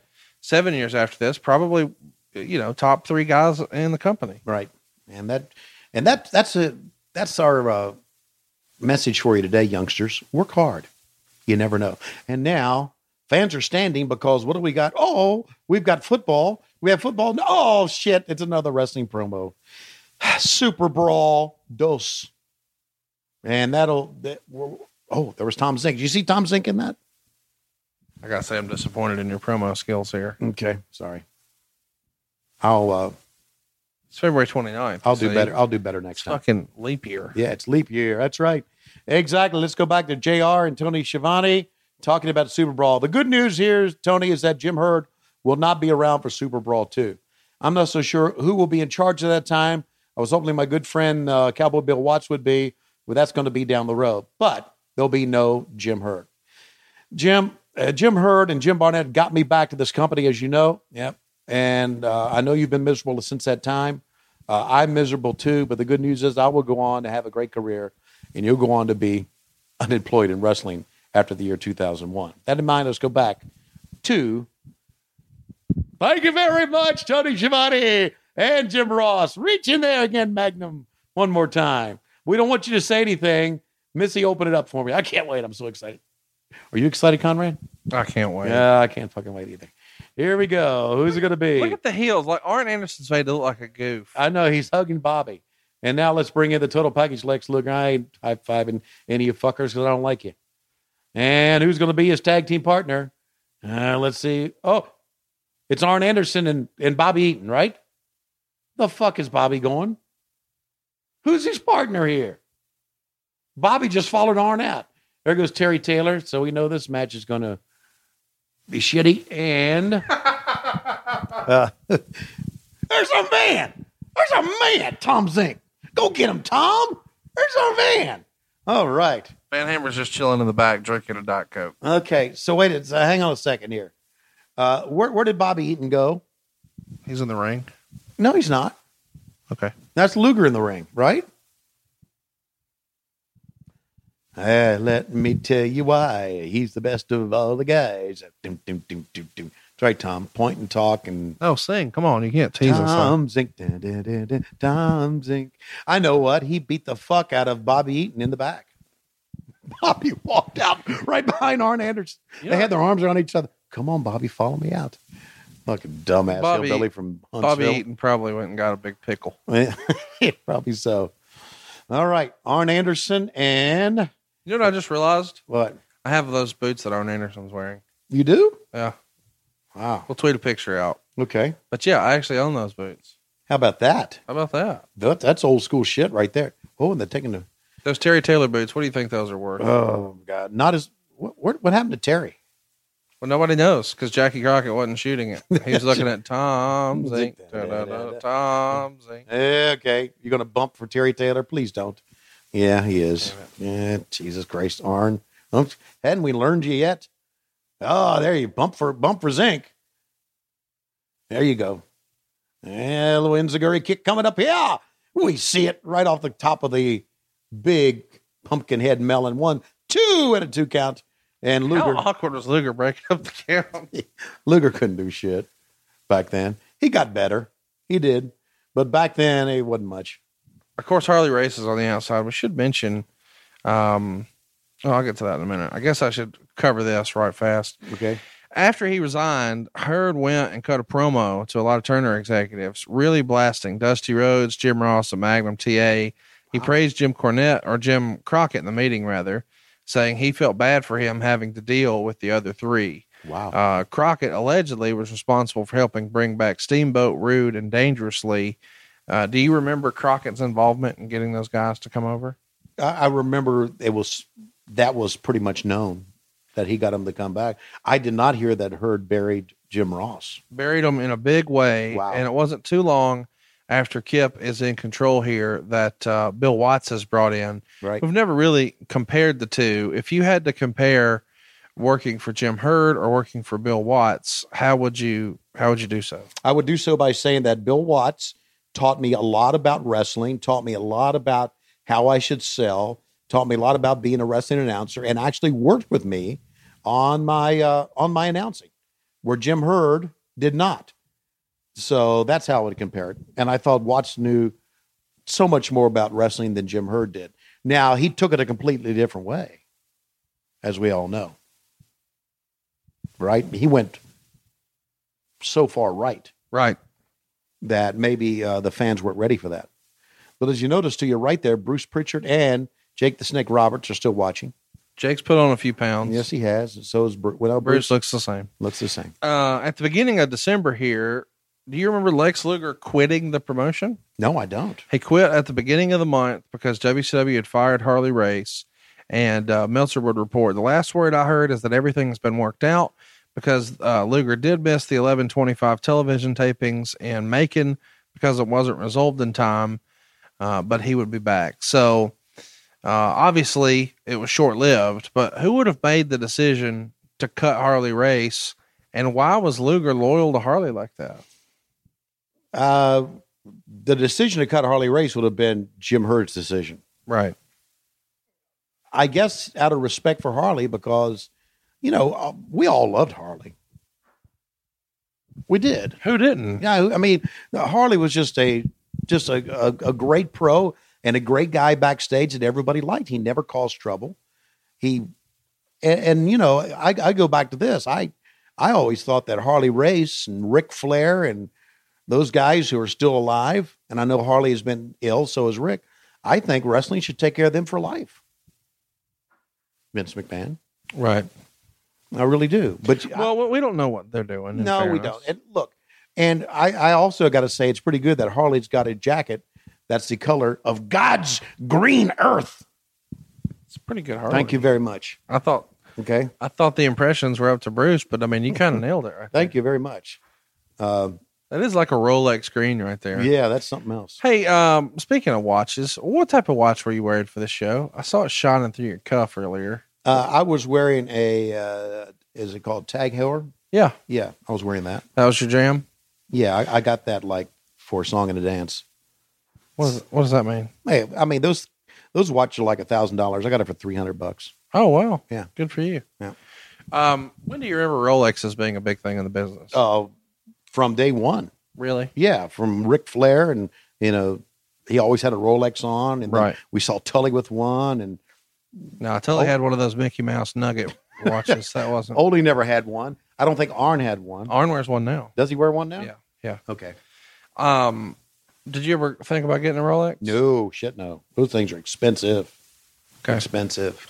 I don't even wear a watch today. Do you? Well, yeah, you do. I don't wear one today Yeah, because I everything I do is on my. I'm a watch guy. I love watches. Yeah. Arn Anderson is uh, putting on a clinic here, and of course we've been talking over it. But and I know we give Terry Taylor a lot of shit, but he's a very good wrestler. you Terry, know. oh, of course, he is. and Yeah. and Arn Anderson here working with Terry Taylor, you're going to get your money's worth. And then Sure of you are. course they tag Lex Luger in every now and again, and we go to hell in a handbasket. Yeah, the, the difference here is that Terry Taylor's a great worker. Arn Anderson's a great worker. The difference is Arn Anderson could talk. He could cut a promo, and Terry never could. Well, and I feel like Arn's more giving, if that's even a thing. Like yeah. I feel like when Arn sells for you, Arn goes the extra mile Sure. and makes your shit look devastating. Just like right there. yeah, every little thing that you do to Right. Arn looks like it's murdering him. Right. And you know, Terry will sell for you, but it feels like Arn's just going the extra mile. But you know that's smart. Let me tell you, in, in wrestling psychology, how smart it is. If you sell, and if you here's a one, two, three, my man Tom saying from the top. If you sell and make all the moves of your opponent look devastating, then when you beat him, you've beaten somebody. Absolutely. So that's great wrestling psychology. I agree that Arn. Anderson could employ. Ric a lot Flair of the did guys the never same. did that. Yeah, Rick Flair did the same. Absolutely. Well, of course, we, we recently made you know the assertion. Look at Tom, can't even run the ropes. Sorry, what the Tom. fuck? Oh, Harley Race caught him. What a beautiful DDT. Absolutely. Tom kind of overselling there. I never saw anybody sell a DDT that way. No, just flipping, flopping around the ring. Oh, it's like a faith no more. Oh my god. Um, Lex Luger, Tom Zenk, same guy, just darker hair. Uh, I mean, look at him. well, again, it was something I think we've talked about on past uh, uh, podcasts. I think uh, Luger had the better looking body. He did. Uh, I mean, you you could not back in that day beat Lex Luger's body for crying out loud. That was. Did you ever try to beat his body? I never tried to beat his body. I remember. Did you ever ask him to beat your No, body? I never had him be, stop it. One, two, and a two count. I never asked him to. I can remember back in the old Crockett days. I think I've talked about this before, but I'm going to say it again.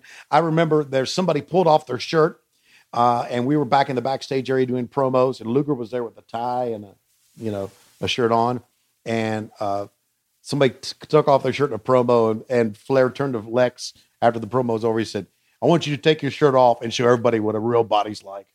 And I'd never seen him without his shirt on. Okay, he took it off. I remember going, "Holy shit!" holy shit, I've never seen anything like that in my life. With the traps way up in the air and the, you know, the delts and everything. It was just spectacular body. Did it move? What? The body? No. I know what you're trying to say. I'm going to ignore that. No.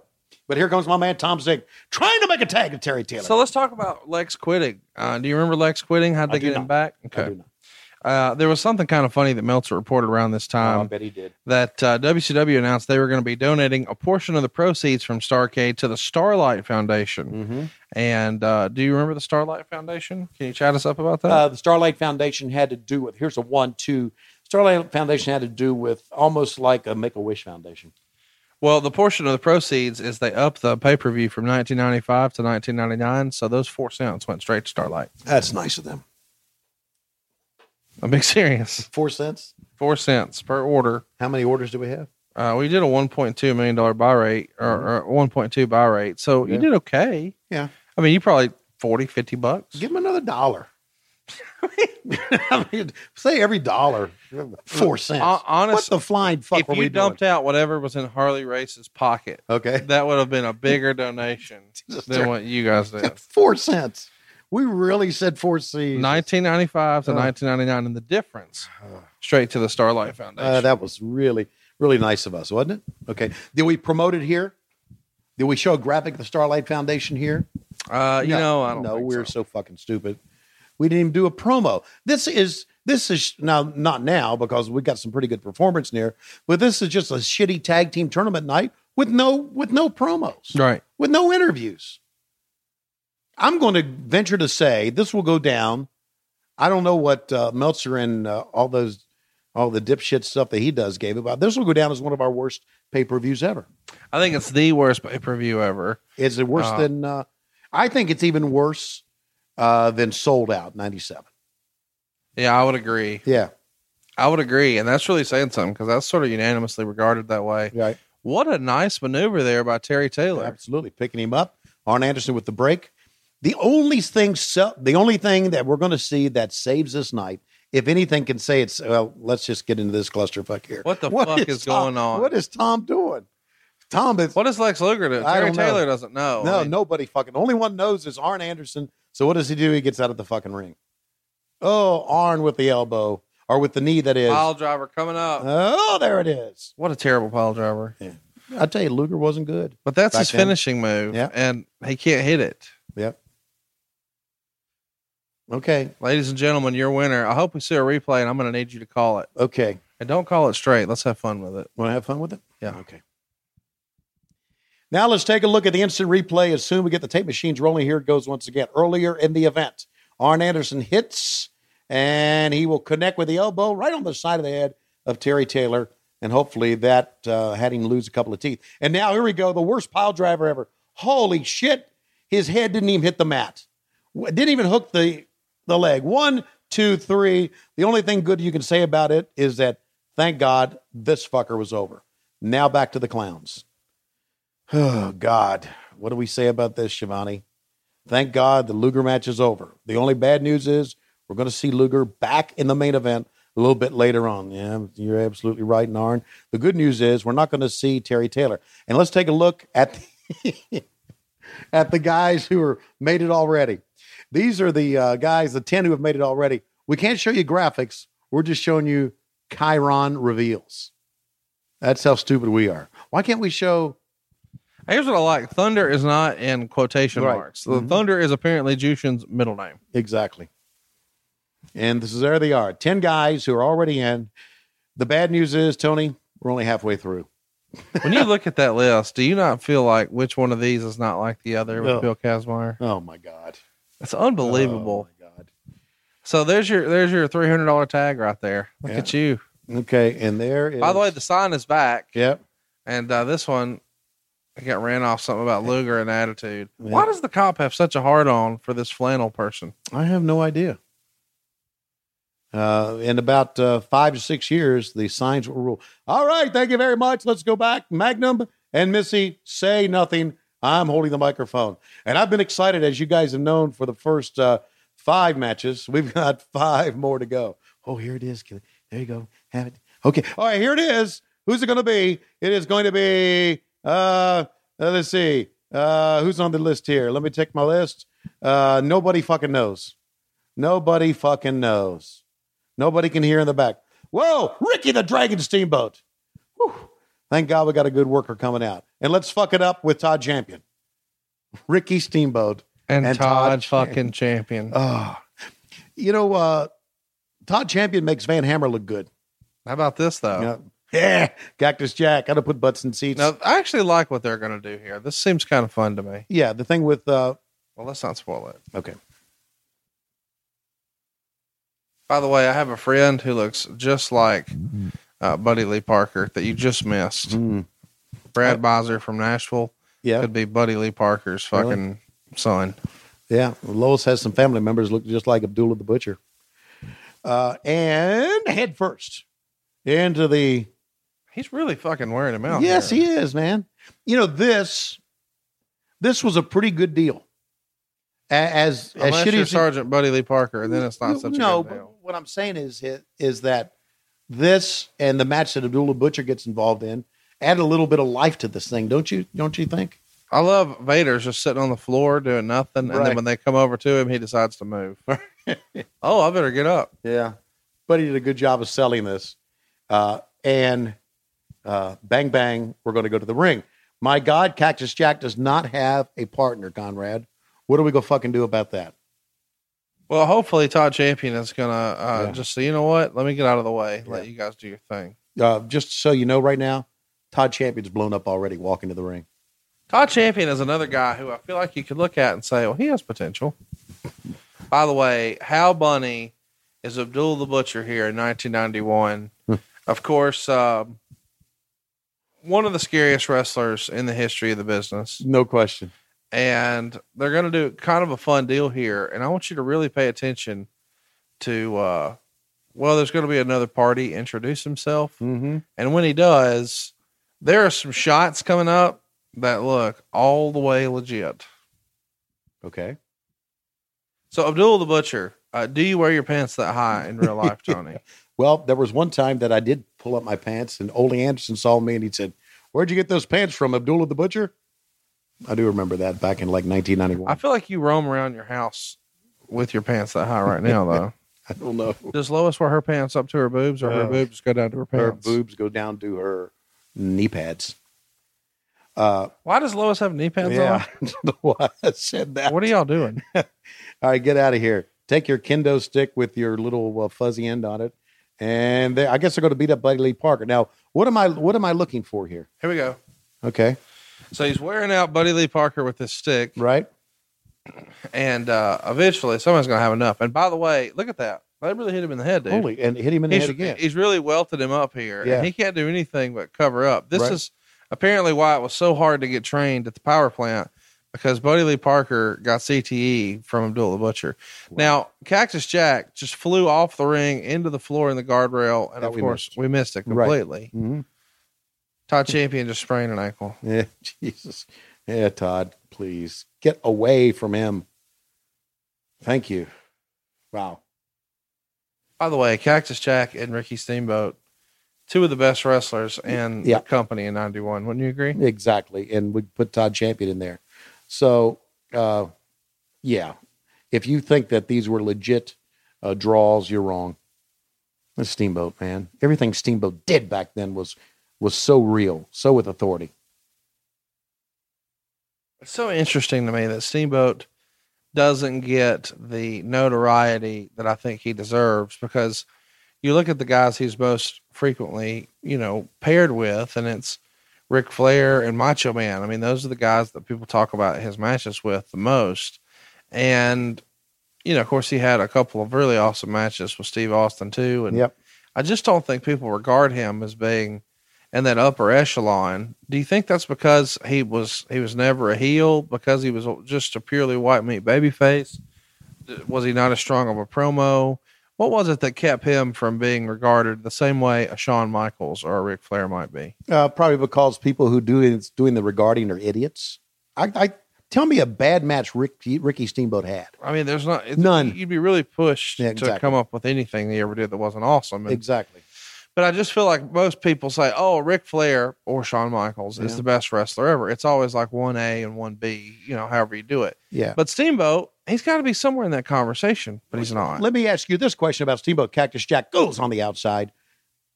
Do you think the dragon gimmick hurt him with the dragon's head and all that shit? Possible. Yeah.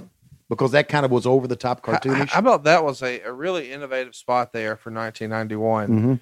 with the uh, suicide dive there. Yeah. And Steamboat and Cactus Jack taking the bulk of this match, which is great news for fans.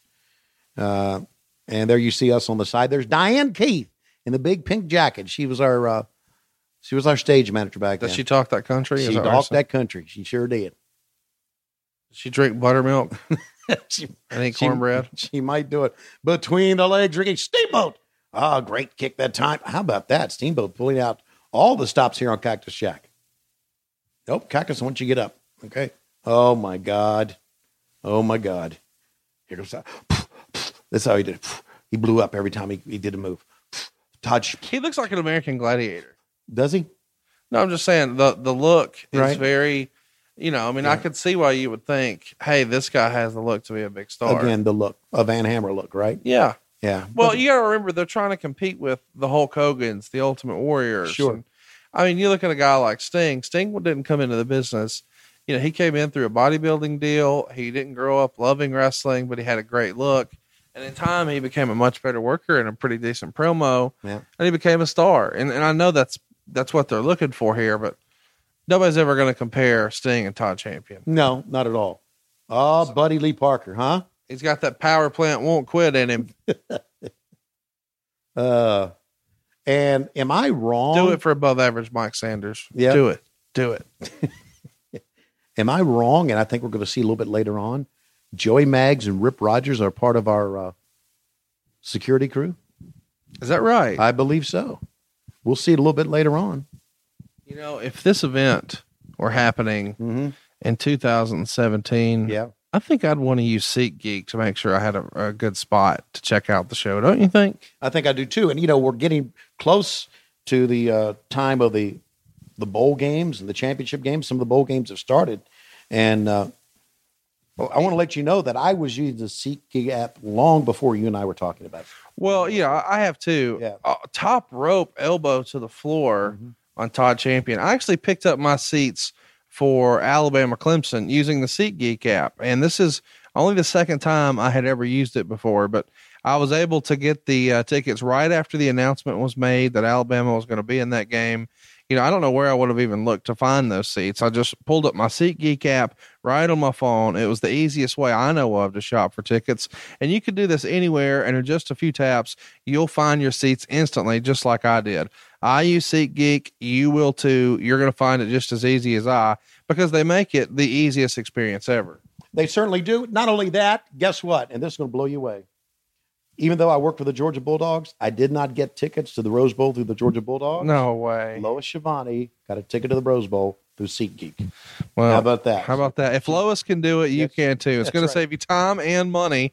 And the way they do this is by comparing and searching multiple ticket sites so you get the most amazing deal. They're going to get you the most bang for your buck and they're going to grade every single ticket based on value to help you immediately identify where the best seats are that fit your budget. So you tell them how many tickets you need and what your budget is, and they're going to give you some scores to let you know, hey, these are the best ones for you. So you can finally shop guaranteed for the best seat and do it with confidence using SeatGeek.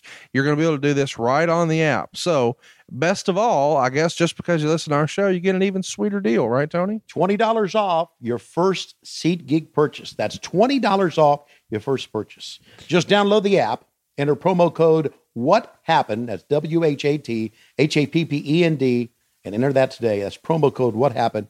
$20 off your first SeatGeek purchase. SeatGeek is more than just sports. It's concerts, it's theater, it's comedy, whatever you want to go to. SeatGeek can make it happen. I can't recommend it enough. It's a free download for the app, and uh, I'm actually looking at. I've got a trip to New York coming in January, and uh, I'm going to get some uh, Broadway theater tickets there using go. SeatGeek. And I know you would love to see a Broadway show. No, You're not kidding. A musical? I'd love to see it. Absolutely. Chicks and ducks and geese better scurry when I take you out in the Surrey. When I, that's just that's from Oklahoma, by the way. Uh, the Georgia Bulldogs are playing. Uh, how about that power slam by Ricky Steamboat? Steamboat, one of the great top road flyers. There you see the fans even responding to it. Look at that, and all his glory up top. Buddy Lee Parker fighting to get up. Get up, buddy. Down you go. Crossbody. One, two, three. Oh, Buddy Lee Parker was in the match 14 seconds. He got pinned for three of those. Um, there's no justice where Cactus Jack doesn't move on, but Firebreaker Chip does. mm. you mean Todd Champion? But that's okay. Is there a difference? Yeah, there's not. You're exactly right. We're going to see Firebreaker Chip, Ricky Steamboat, great spring. That was the move he used to beat Ric Flair back in the 70s to win his first title, A TV title, right? the TV title. The NWA, or I think back then it was the Mid Atlantic Television Championship. And a star was born at that time, and still one of the greatest performers ever, regardless of what some of you guys may think on the internet. No, you know, that, no, that's not fair. I'm just saying, I think even the boys in the business would say Shawn Michaels or Ric Flair are the best. But for whatever reason, Steamboat is not in that same category. But to me, Steamboat is very much in that Arn Anderson, Ricky Morton, Bobby Eaton. I mean, you can't do much better than that. Well, let me say this as we take a look at Buddy Lee Parker. There's Dennis Brent, who's in charge of WCW Magazine, watching on. Uh, my experience with Shawn Michaels was Shawn Michaels is a member of the Rockers. Right? And then when he became a big star, I was either either on the other side or I wasn't watching it. So I have no Experience working with him. experience working with him or uh, basis for Shawn Michaels, but I know he was good. I wish I could have seen a lot more of him. Here we go.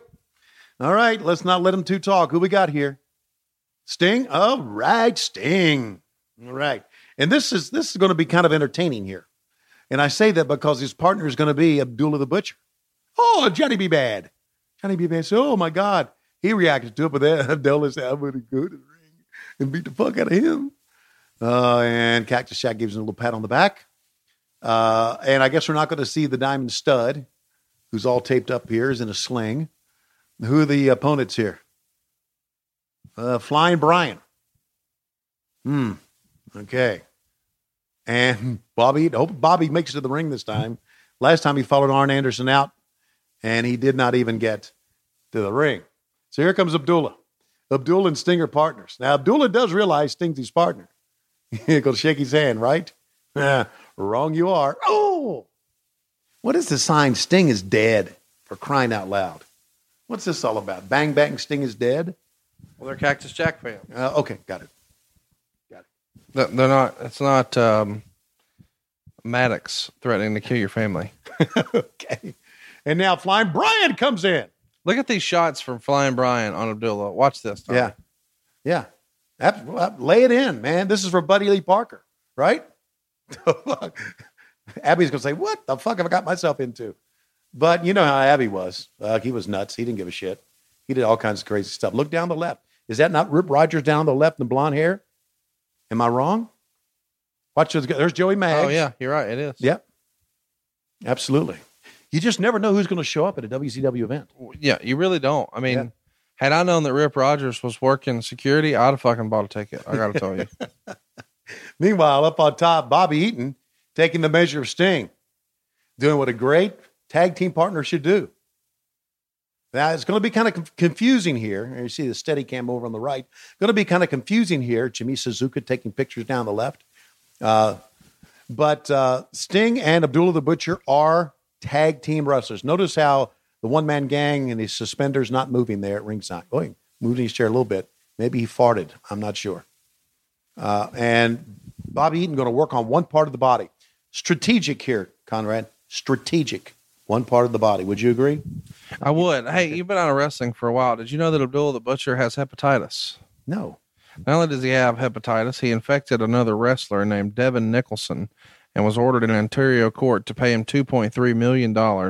And it was upheld in Fulton County Court in, in Georgia, where Abdullah lives. Well, what year was that? Um, in the last 10 years, Really? maybe the last five. It.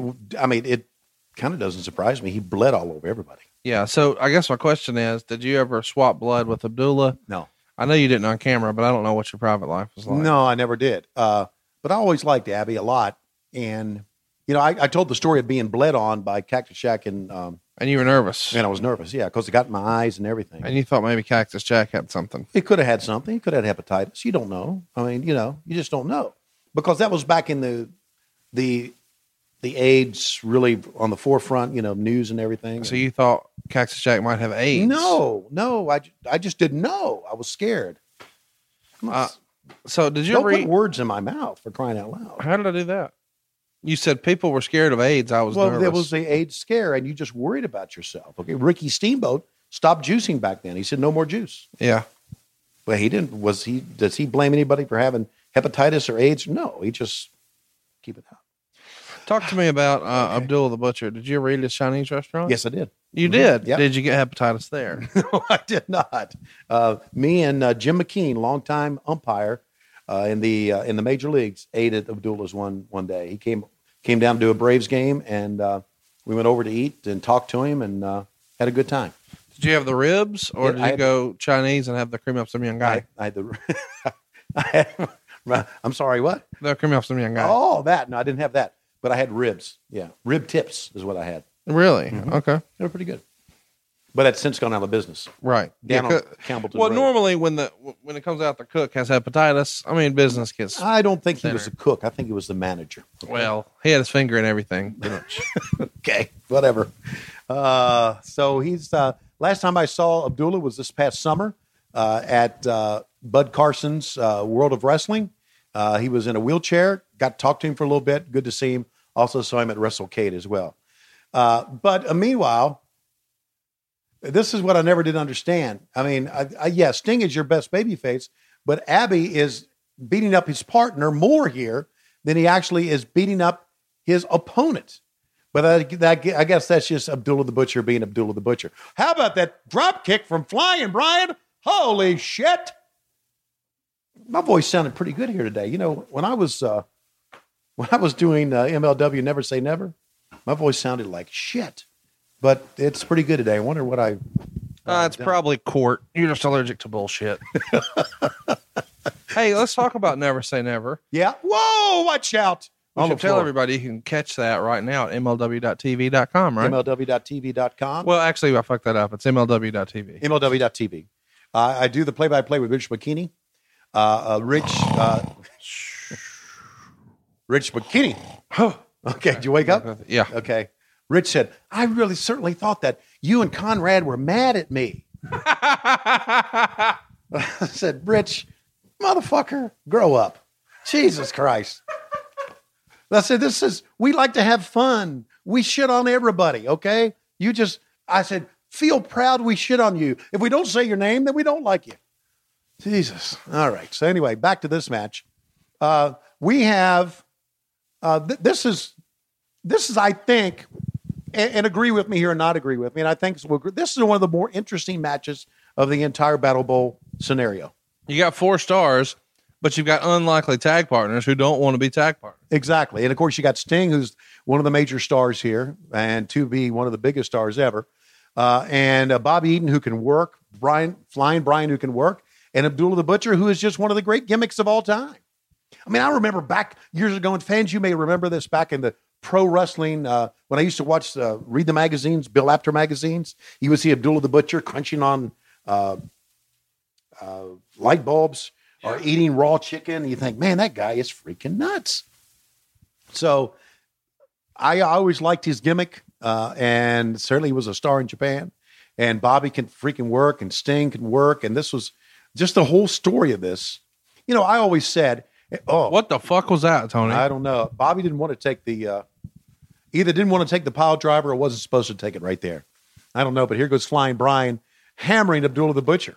Uh, what is it about Lex Luger and Sting where they can't give pile drivers? I don't know. Green. You know, this is what ninety one, and Sting only became a. He's only been wrestling what five, six years. Okay. Well, it feels Uh like oh. What the fuck is Cactus Jack doing in here? He took that kendo stick, he hit the wrong man with it. He hit Abdullah the Butcher. Abdullah the Butcher is dazed. Sting's going to go on top. Who in the world is he going to hit? It's going to be Bobby doing the job. Crossbody. One, two, three, and another crossbody for the win in Battle Bowl. a deadly crossbody, man. Man, remember, if you keep doing the same maneuvers, they mean nothing. Just little tip for you guys out there who want to be wrestlers. You keep doing the same maneuver, it means nothing. And that's my tip for you independent wrestlers today.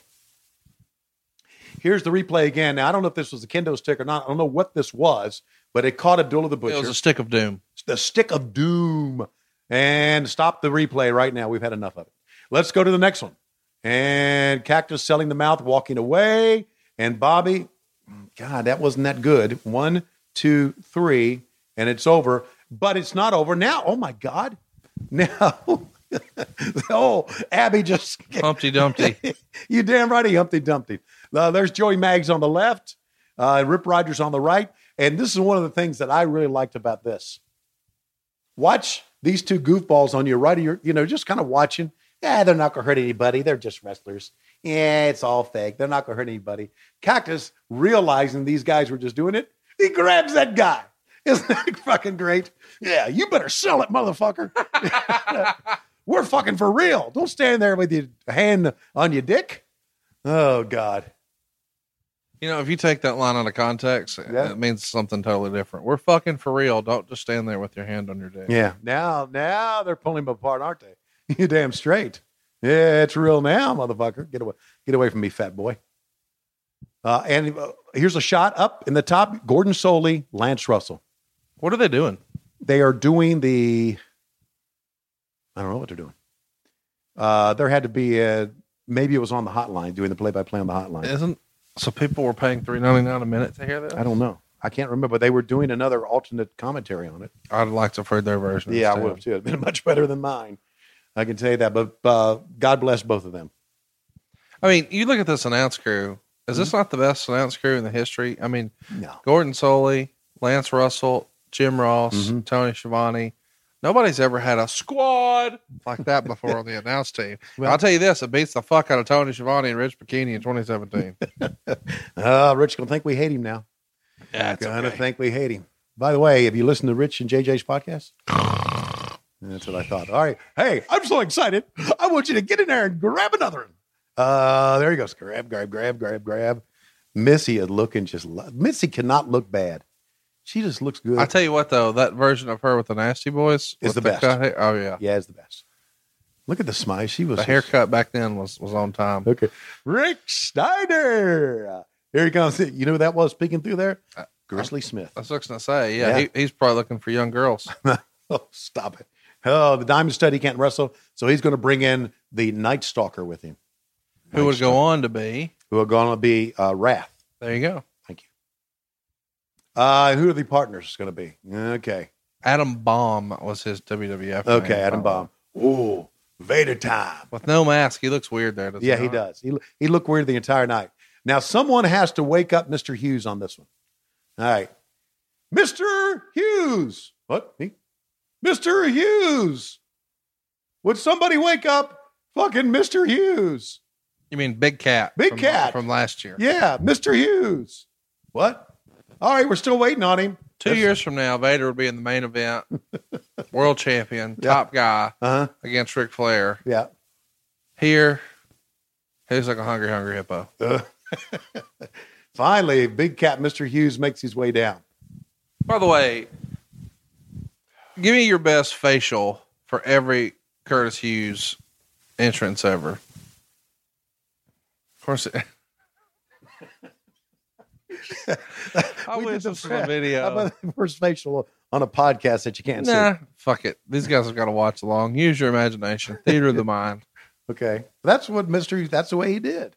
I know. He makes the same face every time. Yeah, of course, I say that and he doesn't do it here. Yeah, I know he sticks the bottom teeth out. It's like a dog with an underbite. That's right. That's the way he did. And now he just slowly walks around. Take By the way, the Night off. Stalker here, this really threw me off when I watched this, maybe for the first time, or certainly for the first time in a long time. Uh-huh. I didn't realize that that was Brian Clark. You didn't? No, not when I first watched it. Okay. And then I see him here and I'm like, wait a minute. There he is. The Night Stalker. Had a pretty good look, didn't he? Really. He kind of looked like a, in a way, in a Billy Jack Haynes way. Don't you think? Am I wrong? He's, he's a big dude. Yeah, he is. Absolutely. And of course, here is your. Every time I see it, I know I say the same thing, everyone. I'm sorry. Here's your member of the Cherokee County School Board for crying out loud. What the fuck is going on? By the way, I should tell you just recently, Bruce and I covered the Steiners on uh, something to wrestle, and he acted like the uh, Steiners were not bullies and never did any pranks and never hurt anybody and never uh, sort of, you know, Well, Bruce. Bruce is full of shit, as we know. yeah.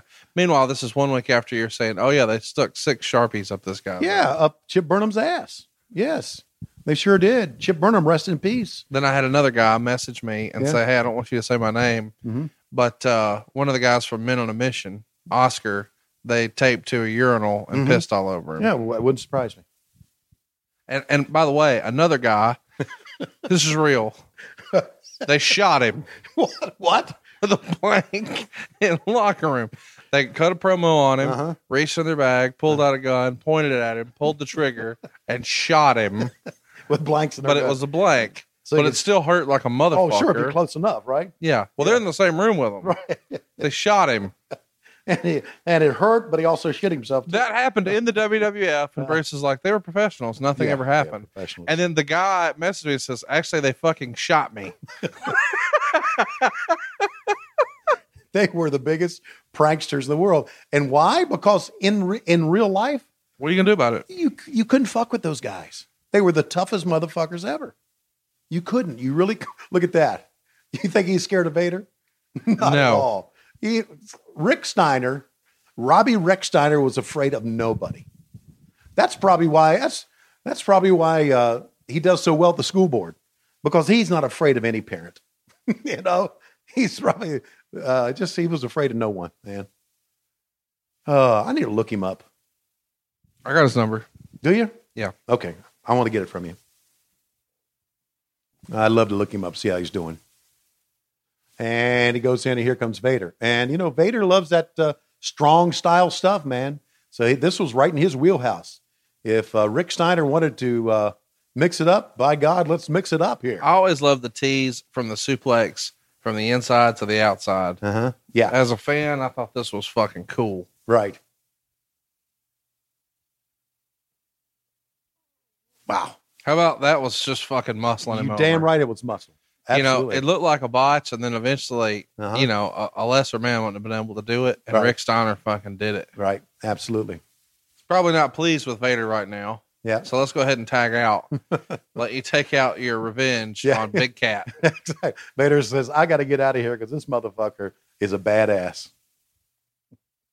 You know, used to, one of the things in the backstage area, Ric Flair used to always look at Rick Steiner and say, You do know you're my fucking hero, don't you? Because, you know, as Ric Flair, as we all know, he was a big Michigan guy. Sure. He wanted to go to Michigan, and he was a shooting wrestler at Michigan. So Ric Flair always thought Rick Steiner was the baddest ass. He always Sure. So, Um, how would you describe Curtis Hughes' gimmick here? Uh, Curtis Hughes gimmick. Uh, it looks like uh, a cross between Abdullah the Butcher and a Baptist minister. You know, to me, he looks like, let's imagine like an 80s action movie, Okay. and we're going to have a bad guy. yeah. And right, then that bad guy has like a limo driver slash bodyguard Right. who's like this big menacing person who really keeps you from sort of the weakling mastermind evil guy. Sure. He could have been. He could have been like uh, in uh, Lethal Weapon, one of those two. Oh, look at that. Release German suplex. Or he could have been like uh, in one of the Eddie Murphy movies, Yeah, he, he was like a Beverly Hills cop. Beverly Hills Cop guy. Yeah. Right. Absolutely. And so, you know, you, you sort of try to avoid him. And then in the next to the last scene, before you get to the big boss, you've got to somehow overcome Right. Mr. Hughes because Right. he's wearing like the black driving gloves. Right. He's got the sunglasses on. Right. When he wore the jacket too, it'd be totally passable that that was the gimmick. Yeah. Kind of like the role that Batista played in Spectre. Right? I didn't see that, but yeah, Yeah. Wow. Badass Inspector. The not Inspector in the movie Spectre, the James Bond movie. You're not a James Bond fan? No. What's wrong with you? Well, basically, here's my deal. Before I watch any movie, I say, "Would Tony Schiavone like this?" and if the answer is yes, I say, "Fuck it." I. Oh, there's the top rope bulldog from Rick Steiner. And uh, they didn't. Where uh, is the ref? No, you're not the. You are not the legal man. But they did Oh, not. They did not let the night. Oh my God! That's the end of that. They didn't let him in the ring much, did they? No, and Brian when they Clark. did, he took a splash and he took it on his side. Mm, yeah. Like that couldn't have felt good. No, he's- and I feel like his left shoulder's broken right now. Yeah, and I and I feel that the fact that I don't think he's selling right now. I think he's legitimately. Well, hurt. yeah, yeah, Vader was like, "Oh, if you're not going to roll over, I'm just, I'm, I'm doing it." yeah. Well, there you see the fans. I don't give a shit about this. The crowd goes mild. Boy, does it ever. And that's it. Uh, Curtis Hughes, uh, or Mr. Hughes, and Vader. Now you see this great bulldog, but that was not It was a good bulldog. the finish. And let's take a look at this splash with the guy on his side again. Have you ever seen a shoulder being separated in live action? There it went. Oh God. There it went. Oh God. Kid. One, two, three. Now the good news is we're uh, Good news is you'll be Adam Bomb in three months. Yeah, and we're one match closer uh, to the end of Here it. Here we go. And Super Brawl. Fans kicking a fucking football. And a big Super Brawl 2. If you think this thing sucked, just wait. The good news is Jim Herd will not be a part of this. Super Brawl 2 is live and only on pay per view. Coming your way from Milwaukee, Wisconsin, February 29th, 1992. They brought in Jesse the Body Ventura. That would be his first pay per view with us. Because based on the roster I just ran through of announcers, you needed one more. right not why not and of course he's a big deal all right now back to jim ross and tony Schiavone. you know i don't know if jr wanted airtime wanted camera time on these but There's a lot of it. there's a lot of it we didn't need that much no. as a matter of fact i always thought that announcers whoa let's go back to the live missy hyatt magnum ta magnum ta is a super mega star from his hometown wouldn't you think he would just stick the microphone in front of his face one time to say something You would think, but he had to get his shit in. Speaking of getting his shit in, yeah boy if you want to get fucked up at the hot bar, Big Papa Pump is your hookup. oh god and there's your band. Firebreaker Chip. Look at P and News, buddy. Man. Oh, Johnny be bad. I'm a bad man. Woo, I'm a bad man. Here I go. And news. Whoa, uh, business is about to pick up. Who is it, Tony? Brad Armstrong. Arachnaman. Uh, God bless Brad Armstrong. I know he's since left us, but he was a goddamn candy man and he was a Arachnaman, but he was great as Brad Armstrong. What the fuck were we doing? Right? It's interesting to me that you guys have one of the best workers of all time and you don't know what to do with. Look at that guy. Is that guy every WCW fan? down in front there. Yeah. that's Lois's twin brother. I was talking to you about him uh, earlier, and there he is. So if that's Lois's twin brother, whenever you see him, do you get a little turgid? Me? No, I think about uh, going to sleep. Hmm. Ooh, hush! That that's a nice sign. That is that is well done. If you still have that sign, uh, contact us here at uh, Tony WH Schiavone 24. Tony Schiavone twenty four. Uh, DM us. Let us know if you have that sign, and we'll laugh at you. Okay, so Johnny B. Badd against Firebreaker Chip. This is real life. this is WCW. Hmm.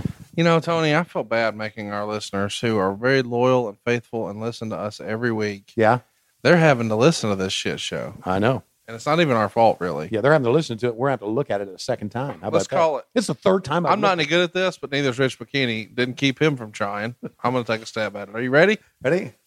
All right, over the top goes Johnny B. Badd, hits the rope. Oh, an arm drag takeover over the top. He'll do it once again. You saw that one coming. And here he goes again. That's about all that Chip Fire, the Firebreaker, can do in this match. Firebreaker Chip, hypothetically, uh, do you think that he was uh, mob related?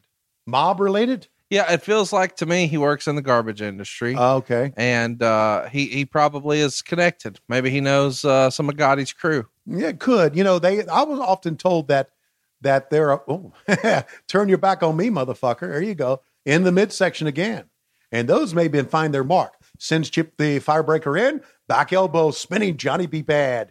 He's a bad man. Hypo- hypothetically, do you think that uh, Marc Mero is wearing all of this uh, accoutrement here, this this flair, so to speak, the Okay.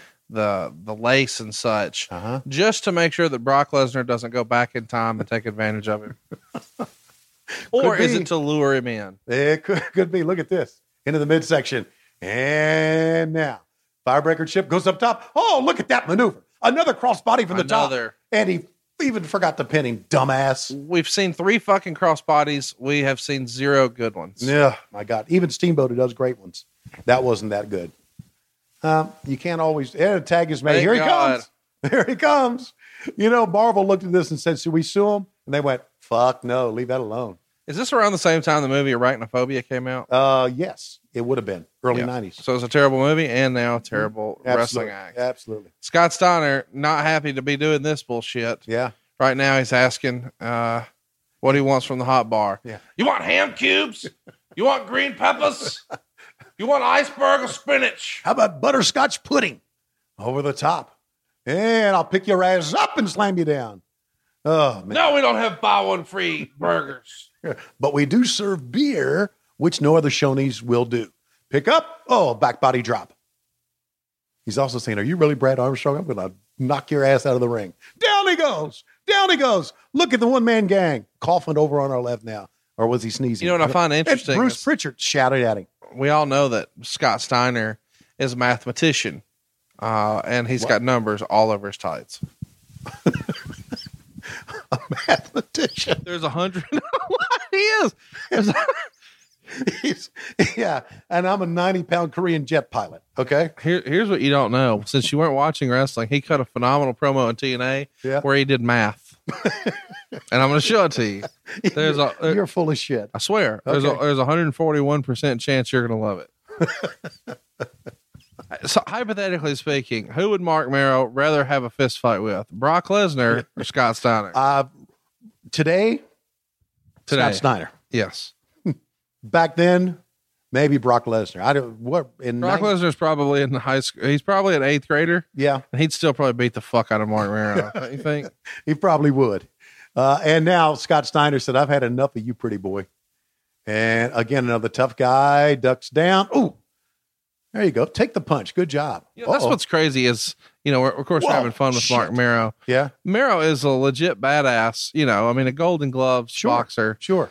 Um, he just really, you know, really drew a bad deal here. Yeah, I know.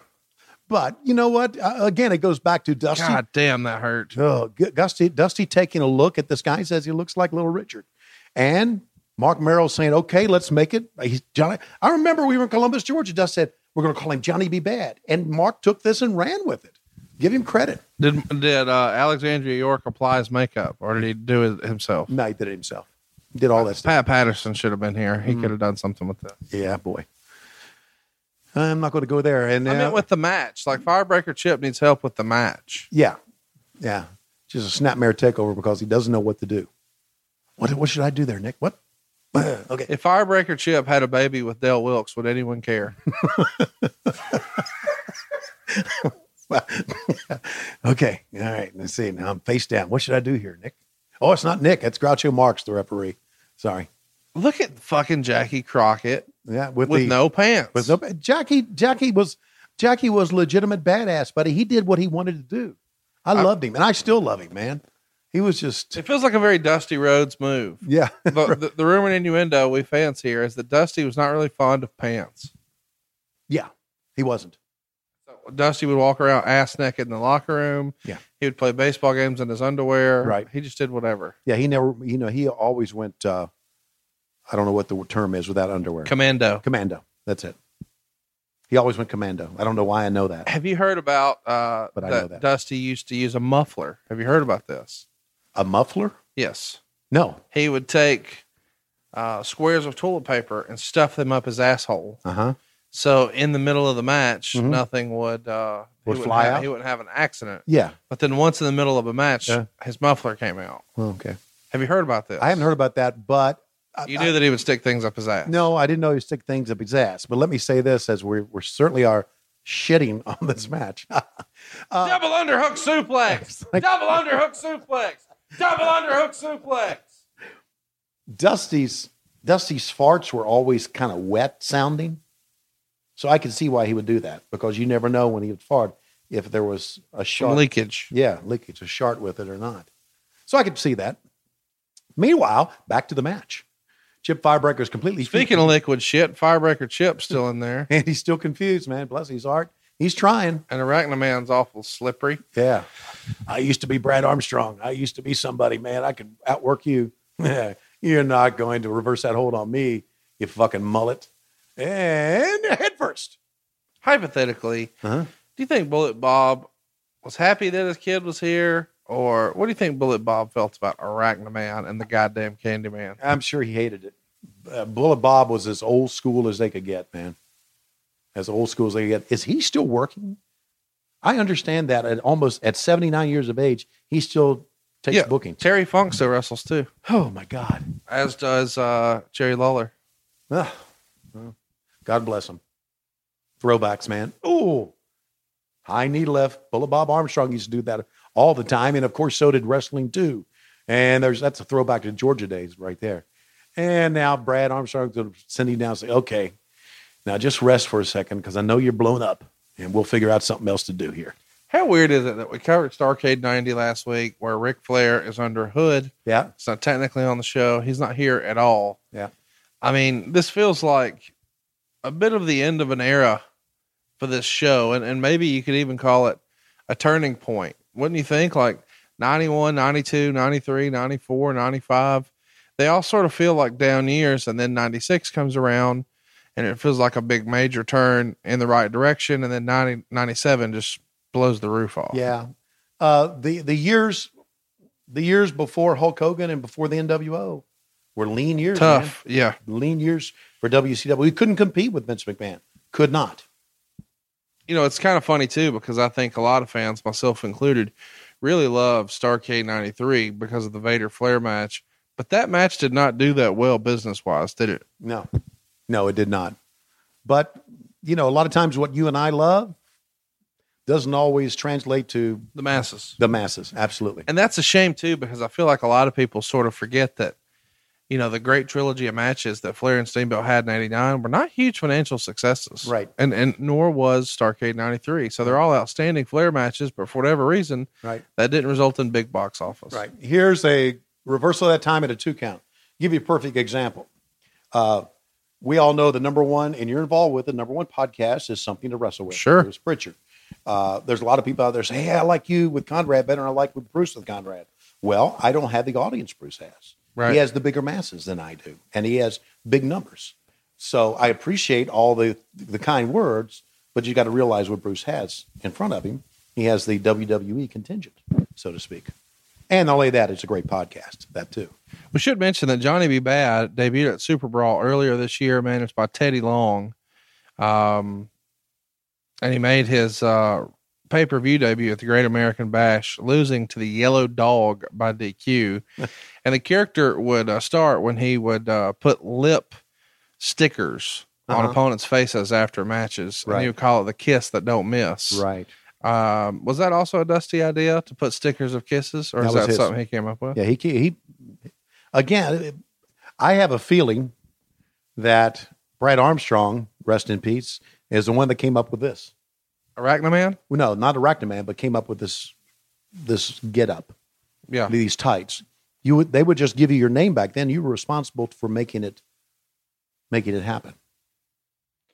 Uh, that's kind of interesting. Of course, that's not the way it happened in the WWF. Uh, No, Badd started off, you know, doing pretty well. His first pinfall loss was to uh, Sting at Clash of the Champions in September of this year.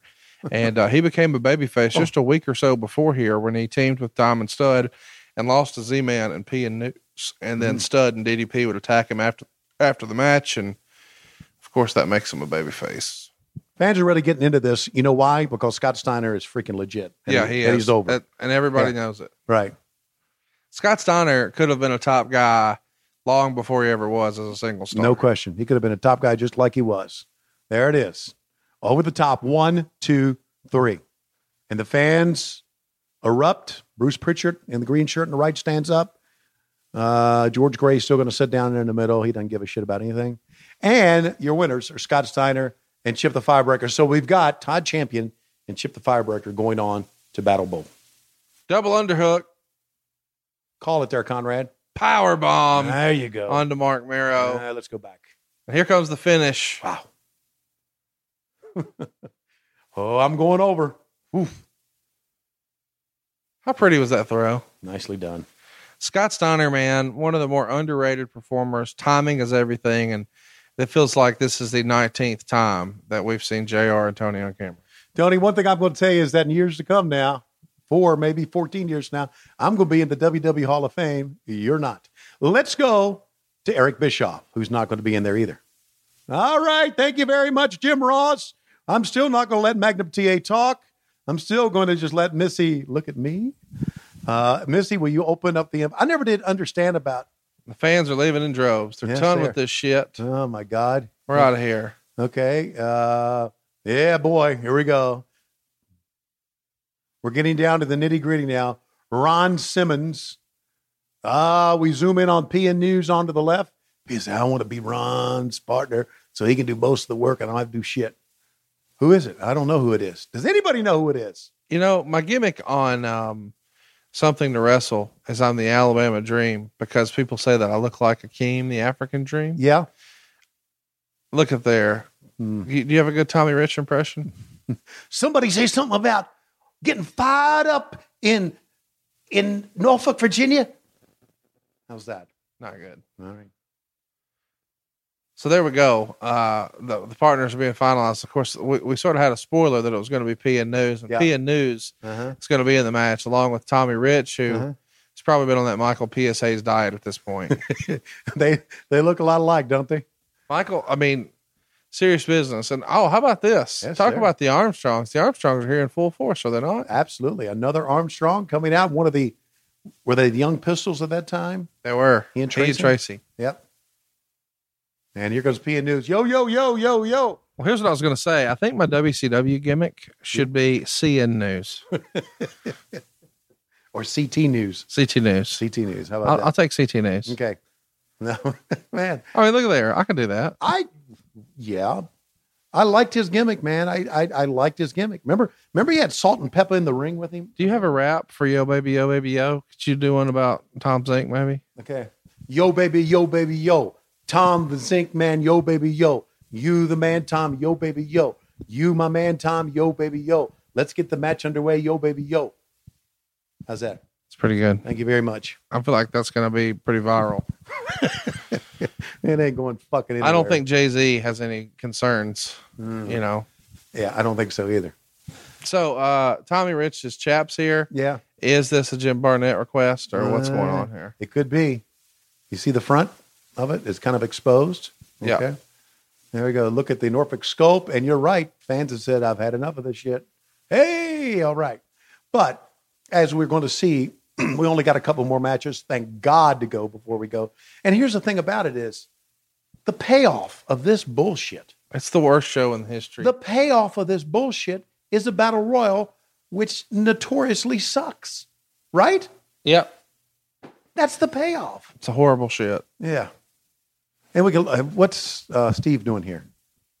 Turning his back on Ron Simmons. Jesus Christ. What is going on? Now I understand. I, I get it. You want to try to heal it up here a little bit? Uh, okay. Whatever.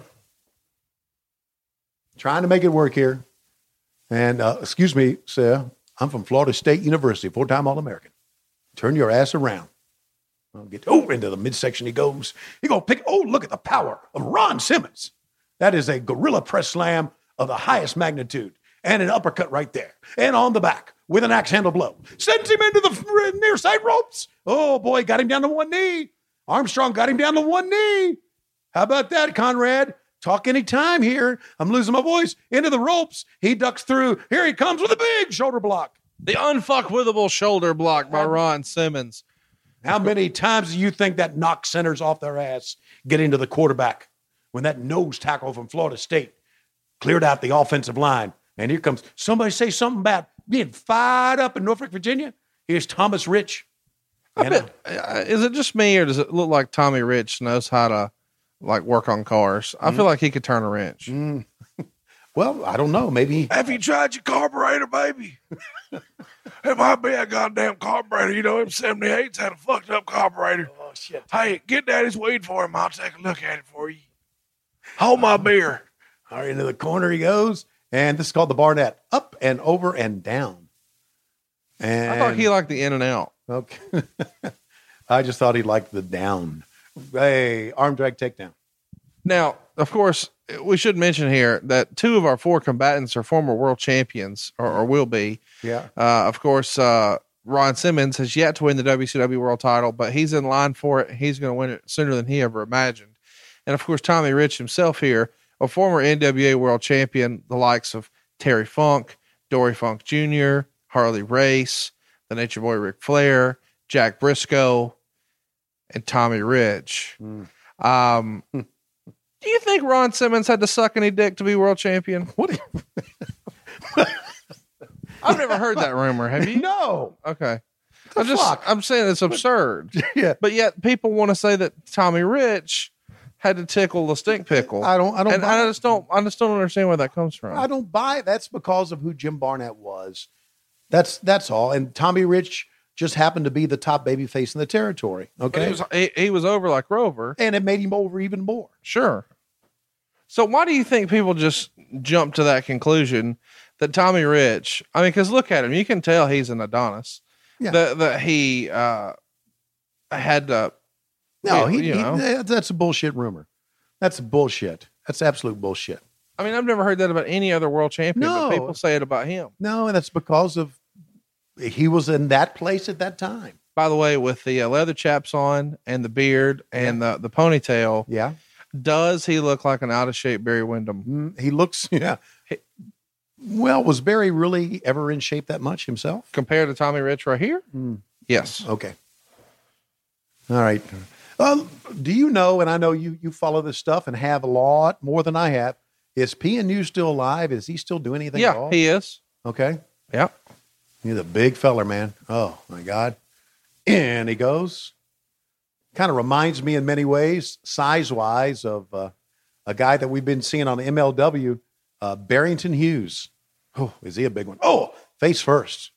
For a big guy, he can sell quite well as well. One, two, and you a know, when, I, when I see PN News, all I can think about is wouldn't it be smart to put him on a scaffold? if we could put him on a scaffold with Stone Cold Steve Austin and Bobby Eaton, I think that would really, really do big business. Okay. And you know what we tell him to do? We say just get up on the scaffold, get on all fours, hug the scaffold, and shit yourself. And that's all you have to do. Yeah, That would be great. I like it. it? Okay. Here's a cover one, two, and a two count. And Ron Simmons is out of it. Fan, fans, thanks for being with us here. And Starrcade, or Starrcade 1991. We'll see you next week. Oh, shit. This shit's not over Still yet. not over. Oh, It's Still not over. Uh, it- Tape machines are rolling. Yeah. We burned the tape machine. I wish we could hit fast forward right Okay. now so bad. Uh, chat me up about the uh, the world title change because, of course, Ric Flair would carry that world title that we're all familiar with, the big gold belt. He would take it north to Vince McMahon, and uh, you guys would instead commission a new world title that Reggie Parks would make that I probably associate most with Vader, Ron Simmons, but other folks would carry it as well. Uh, Sting, Lex Luger, and of course Ric Flair where, where would you rank that world title amongst the three that were there when you were there? Of course, you had the original Dome Globe that you grew up on, then the Right. Big Gold, Right. and then that version of the WCW World Title. That was that was bottom rung, buddy. That's that was, your third. Yeah, that was no different to me than the World Tag Team belts. Okay. That should, and this is not a, this is, I don't think is a, a slap on Reggie Parks. It should have been something else special. Right. It should have been something more. And Well, it just in- like, in- in it looked like a cookie cutter belt to me. It probably was because he had no time, you know. It, so, based on the request of you guys, hey, we need a world title now, and we don't have one. You usually, when you're replacing a world title, you've got time to go through a design process and have a few rounds of revisions. I'm sure it was, hey, we need a belt. Can you get us one in 10 days? And ta da. Well, why didn't we say, you know, the we needed a belt quickly? This is what we have. We're going to have a brand new belt made. It's going to be nice. And we should have done it that way. Right. But maybe we thought, well, maybe Ric Flair will come back. And the belt will come back. We'll sue for it. We'll get it back. This is what we're going to do. But we should have made it something very, very special. Yeah. So, yeah. Dave Milliken owns that belt that uh, Tony just described as a piece of shit. If you'd like to see it, uh, check him out on Twitter at Dave Milliken. Did I say piece of shit? Okay, I, I inferred it was a piece of shit. All right. Well, this match. Speaking of pieces of shit, this match is a piece of shit. Yeah, man, it's just gone down and gone downhill. You know, is the flaw here? Because I mean, the crowd is just as dead as deader than Kelsey's nuts, Uh-huh. to use a Jim Cornette phrase. Right. Do you believe that the the flaw here is the idea, the concept of anybody can team with anybody is great and interesting and draws clearly on pay per view and a house, but then in execution, there's no real backstory, so they can't get any heat, right? Right, Exactly. Yeah, it's one of those things. It's one of those Jim Herd things. Okay. I, I need something different. I need something that fans are going to say, hey, we've never seen that before. Well, what he didn't realize is maybe they've never seen it before, but even if they've never seen it before, it doesn't fucking mean they're going to like it. Right? Maybe there's a reason they've never seen it before because it won't work. exactly. And and I guess the thing is, it's like not just the word heat to just use wrestling jargon, but you've got to make people care. And so if there's no story, I mean, what? Why does anybody? Why is anybody supposed to care about this match? You haven't told us anything. Yeah, sure. I mean, look, the, we we do a lot of armchair booking here, as well we should on this podcast. But you know, make the tag team matches mean something by make have the Steiners against a team they were having a feud with, okay, and have regular teams and storylines leading up to those matches. That would have made it, if you ask me, seem more than just random picks. And of course, you know, let let's face it. Uh, we have a lot of stars here. We mentioned this, but we have a lot of mid card guys here too. Right. And it means nothing. Okay. It's not saying anything of Steve Armstrong here or Thomas Rich or PN News. But the big star here is Ron Simmons. And Ron really wasn't at big a star right now because he hadn't been become the world No, champion. you're exactly right. They see him as one half of Doom. Right. Uh, and and obviously it's just not the same. And you know, Armstrong is not nearly um, a top guy at this point. PN News is somebody who's you know getting some fans interested and and and uh, getting some fanfare. But Tommy Rich at this point probably is is perceived as an underneath guy. Yeah. This is part fans of our look at Starrcade here during the month of December. And as you can see, we have stubbed our toe on this one. Oh, my goodness. Knees up into the midsection of Armstrong, and now Thomas Rich reaching out to the neutral corner. What the fuck, Thomas? Go to the other way. Let's go. The oh, I don't know where I am reach. I'm over here, man. I'm over here. I'm over here, you dumb motherfucker. And he'll go right back to the point of attack and not tag in his partner. We should mention here that the rumor and innuendo Oh boy. uh, is that uh, PN News hurt Dave Sheldon, the Angel of Death, when he splashed his knees and it put him out of action for almost a year. Allegedly, PN was punished and taken off TV, and then had a uh, his feud with Austin dropped because he came into WCW in May of '91 and uh, feuded uh, briefly with uh, Steve Austin there. Chat me up here. He's back on TV as of November. Did, did he have a lot of heat for injuring Dave Sheldon? Yeah, he did add some heat for injuring Dave Sheldon, but look, the kid was green. I, you, you- yeah, you've got to be accountable for what you do, but a lot of times you're put into an event like that and you're green. Things like that happen. Injuries Right. happen in wrestling. So, sure, he had some heat, but I, I don't think it was that severe. We should mention here that Sting had recently lost the United States title to Rick Rude, and um, he would go on to beat Luger for the world title at Super Brawl.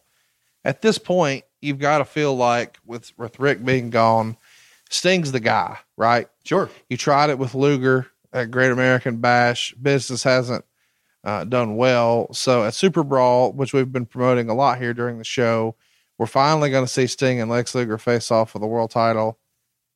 And it's a crowning of Sting, you know, the likes of which we got at Great American Bash 1990 with uh, Ric Flair. And it's interesting how, sort of in hindsight, history doesn't even really talk about Super Brawl 2 with Sting and Luger in nearly the same vein that they do Flair and Sting at Great American Bash 90. Why do you think that is? Because Flair wasn't involved in it. It's just that cut and dry. Yeah, it's just that cut and dry. Absolutely.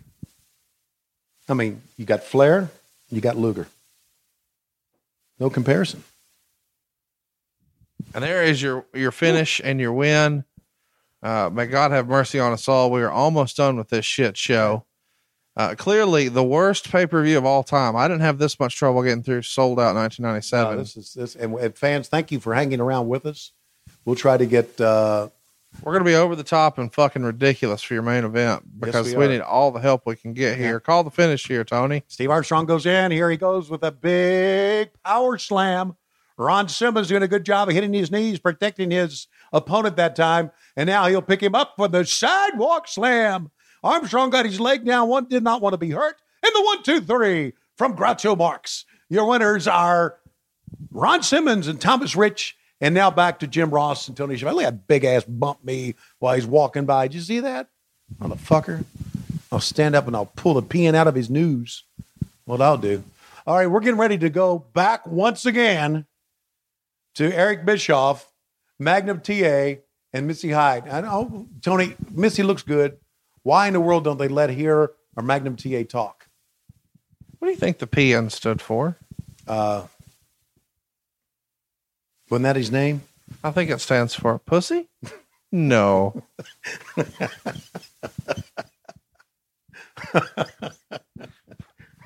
what do you think? You know, No. you know, what was, uh, No. you know what was bad about that joke? it's been the highlight of this fucking show. Yeah.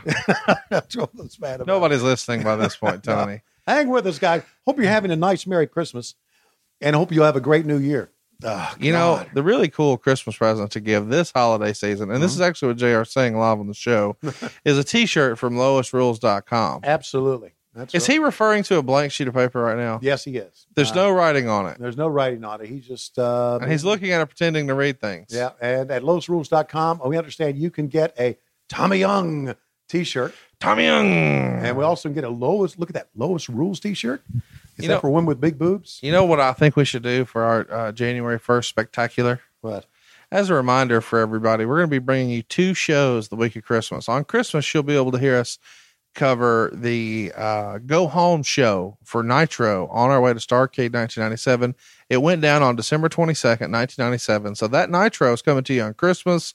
And then on the 20th anniversary of Starrcade 97, at the same time Starrcade 97 happened, we're going to cover Starrcade 97. But on January 1st, we've got a little special, Tony, and thinking maybe we should break some rules. What do you think? Okay. How are we going to break some rules? I think By we should ha- fuck? We should have some guests. Oh, we're going to have some guests. Well, I'm not saying we're going to do a full show that way because we're going to tell the history of the show. All right. But I think having a few guests and maybe a peek behind the curtain as to how some of our inside jokes have become so popular came to Oh. be. What do you think? That sounds good to me. I like it. Wow. And next week, of course, it's Starrcade 1999. Do you remember Starrcade 99 for anything in particular? Uh yeah. Bret Hart doesn't either because he was concussed as fuck when uh, Goldberg mule kicked him into the 13th row. Yeah, this is where Bret Hart was hurt. And uh, also, I remember this match for Medusa winning the Cruiserweight Championship. Against.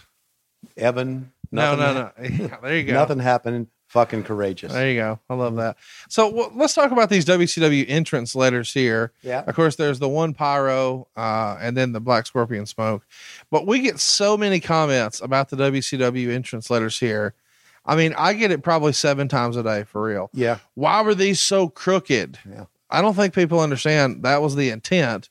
Uh, and it made sense when it was coming off the ground, but it really looks fucking dumb hung against the curtain, does it not? It does. When what happened here was here's a WCW insider for you.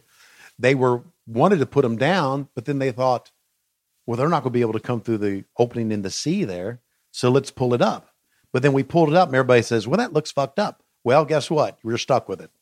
It was made to be on the ground, but then we had the entrance right. But it was just again a WCW design.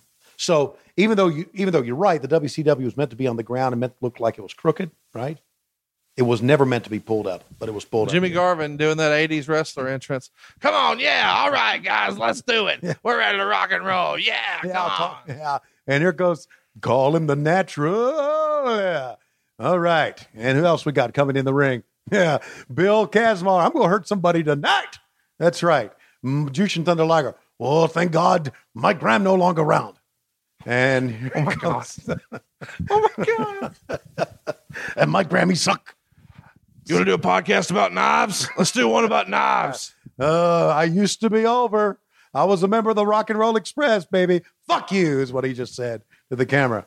Oh boy. Speaking of hurting people, yeah, you baby, yeah, man. I ain't worth a fuck. Yeah, neither are you. He looks like a chiropractor who won't take insurance. Okay, and now here he is, nipples right above the belt line.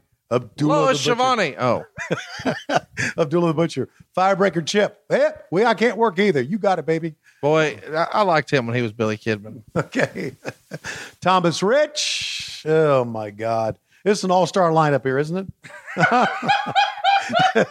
It's, an all-star lineup. Ron said, "Oh, thank God we got the star." Here's Ricky the Dragon Steamboat. Good God, good God, all the great. Boy, Steamboat even waves like he's in a fucking parade. he's such a baby face. And just- look, He just kicked Jackie Crockett, didn't he? I thought he was a badass. Okay, well, Curtis Hughes is laughing at Jackie Crockett falling.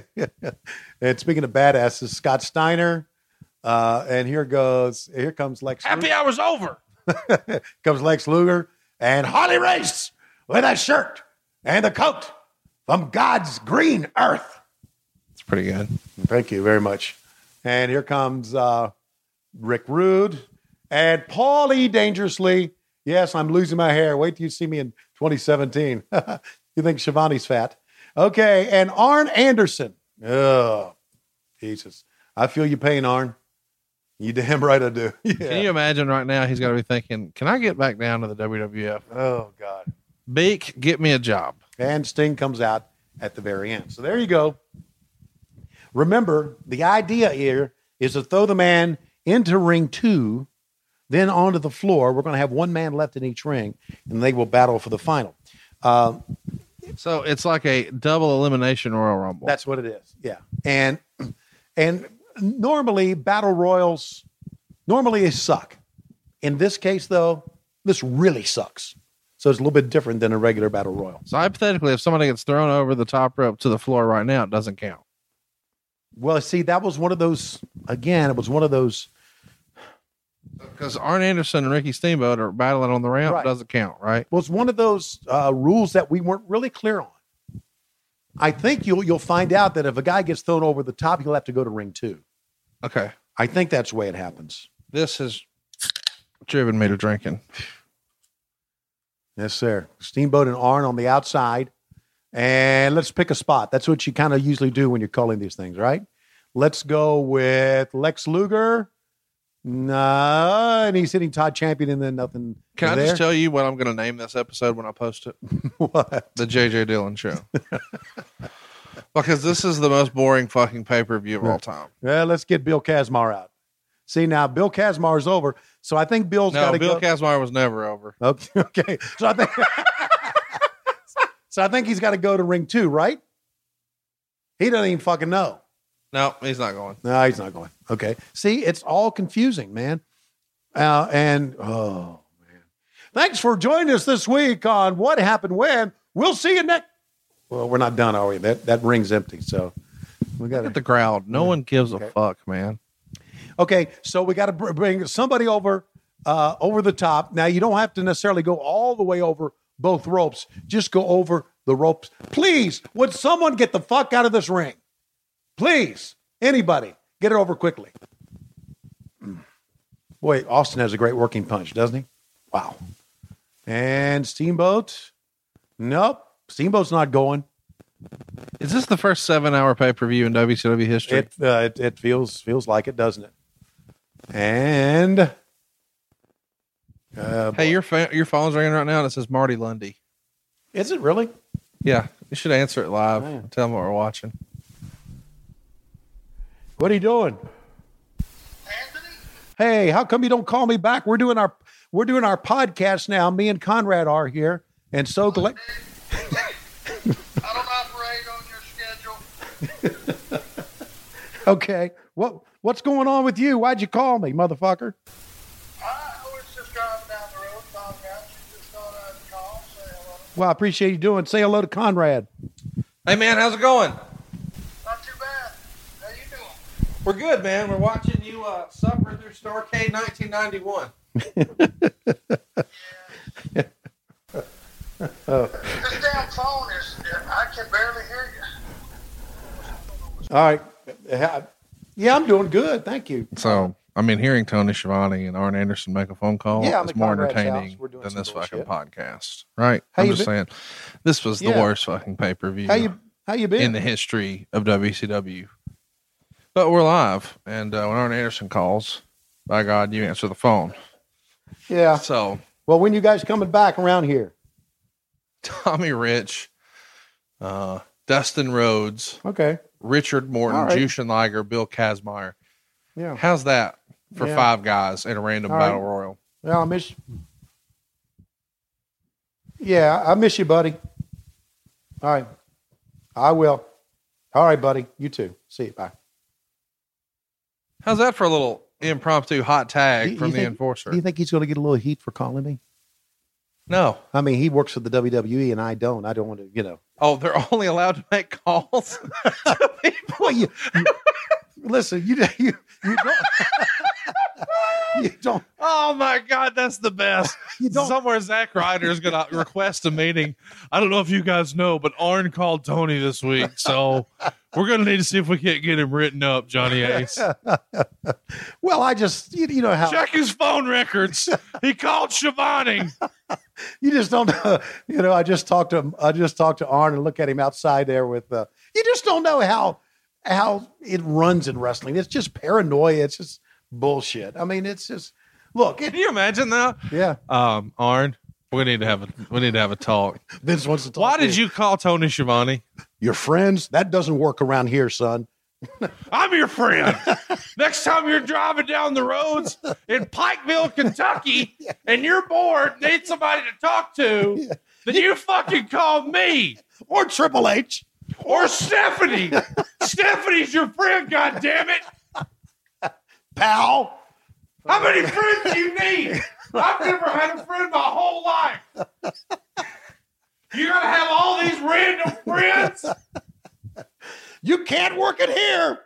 Oh my God. Call Michael P.S. Hayes. That's what I do. I need somebody to talk to. That motherfucker will answer all the time. Will he ever? All right. Well, where are we? Is this match over yet? Fuck, I wish it was. Oh God, I should have kept him on the phone for another hour. Uh, Are there any other wrestlers you can just call in the middle of the show now? We to should- kill. We should probably try to call Flair. I'm down with it. You down with it? You it? call him and leave him a voicemail. No. Yeah, no. Why don't you call him? It took you a minute. you call him and leave him a voicemail. That's a Okay. great line. okay.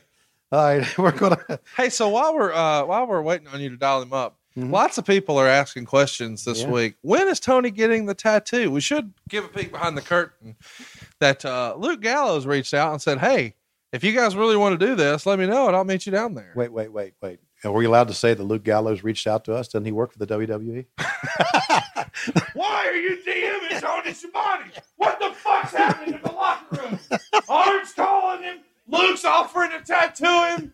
Schiavone, you will rule the day. You fucked with my life. Oh God. Uh, So Luke Gallows offered to attach you up, and uh, you didn't go do it yet. Are you going to get a tattoo on Facebook Live at some point in 2018? yes, I am. and you're going to do it at Luke Gallows Tattoo At Luke, Studio. uh, down in Conyers, Georgia. Absolutely. I feel like we should make that happen. I do want to make it happen, uh, but I'm not so sure what what I want. Why don't you on why don't everyone on Facebook or on our Twitter account? What happened when? Try to come up with the idea for what my tattoo should be. I like it. Tattoo suggestions. yes, tattoo suggestions. Do it on Facebook. Uh, It's uh, it on Facebook. facebook.com Right. forward slash WHW Monday. And uh, we'll throw something up. And we would love to have your suggestions. We had some great ones. Someone suggested lowest rules, Mm. like the t shirt. Means I- Another person suggested uh, the word lowest, but in the KISS format, like the KISS font. right. I thought either one of those would be good. Do you have any freestyle guesses for other things that might be good, Tony? Uh, Tom Zenk. Oh wow, I didn't even think about that. But a Z Man Mhm. Z A Z. Yeah. would be really. Could we do that on your ass? I feel like if we did that and we put like the circle around it to show it was like grade A beef or something, like Mm-hmm. Yeah. they do the the ground round at the grocery store, that'd Yeah. be good. you know, Lois got wind of this, and she said, "Why would you want to do that?" I said, "Well, it's so I don't understand it. Why would you? Want to, what, what are you going to get?" I said, "I'm going to get twenty bucks tattooed onto my penis. See how long it'd take you to blow twenty bucks." Well, There you go. she would never. She's a miser. she would be more of a saver. Shouldn't spend any money. Should I really make this call here? I mean, why not? Okay. So we're trying to call the Nature Boy Ric Flair and watch him not pick up. Oh, you're really doing it. You don't want me to? Oh, I'm fine with it. I thought you were just ribbing. What's up, man? Hey, I'm at Conrad's. Oh, what are you doing, man? Going doing the show? Yes, What are you guys doing? we're we're uh, we're putting you over like hell. Putting me over like us? Somebody asked me the other day if I ever heard your show. I said, fuck no, I've been listening to fucker for 25 years. I don't know, Conrad, what's up with your ass? hey, He just fucking fumbled it. The Vikings got it back. You watching the game? who fucking watches the Minnesota fucking Vikings? Nobody oh, does. Fuck, I, but we hate the Panthers, man. Holy shit. You know, fumbled that. okay, all right. I, I We're just hanging out, talking some shit, talking about. Are you, are you having a beverage? Uh, we're having uh, uh, we're having diet cokes right now. Oh, brother. Hey, Drinking Diet Coke is overrated. listen, we'll we're not going to keep you long because I know you got to watch those fucking Vikings lose. But Yeah. Merry Christmas to you, buddy. Oh, Merry Christmas to you. Okay, I love you, buddy. How's Lois? Everybody good? Yeah, thank you for bringing up her name. Everybody's great. No problem. I know I'm. Yeah. Make me call every motherfucker. Sailors, fuck that shit. I'm not doing that fucking thing. A hundred bucks, I'll spend it fucking money. It's not to make me call. Jesus Christ.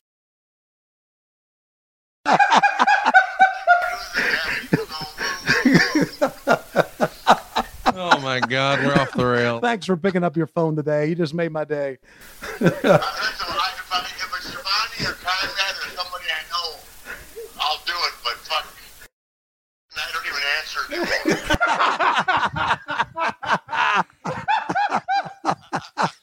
All right, buddy. You guys have a great holiday. All right, you too. I love it. I'll see you. Bye, guys. Bye. I love you. Well, you know, we just broke our rule. We said we are going to do it on January 1st. You know any other horsemen we can call? We're about halfway through the fucking deal now. Oh God. Oh my gosh. I did not expect that. Thanks for staying around for that, guys. Holy shit.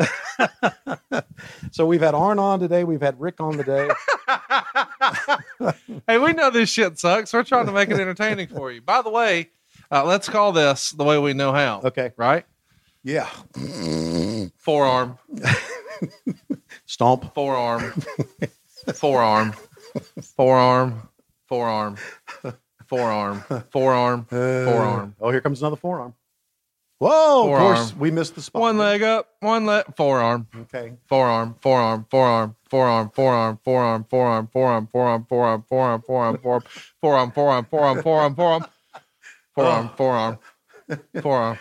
Oh, they both go over. Conrad, they're both in the ring too now. Bill Kazmaier trying to suplex No, or, they're, they're hugging. hug. I love you, man. They're just hugging each other. They're just hugging each other. Meanwhile, Luger goes down. How much money would it take for you to hug Abdul the Butcher? Uh, Can you get Can you get hepatitis from hugs? Let's throw that in our Google machine. I don't know. They're still hugging each other. Man, they look. They're still hugging each other. How much heat are we going to get for the comment? Do you think? I don't. you know how many people DM me and say, "Is this still Ric's number?" like it happens at least once a week. And now I have no plausible deniability.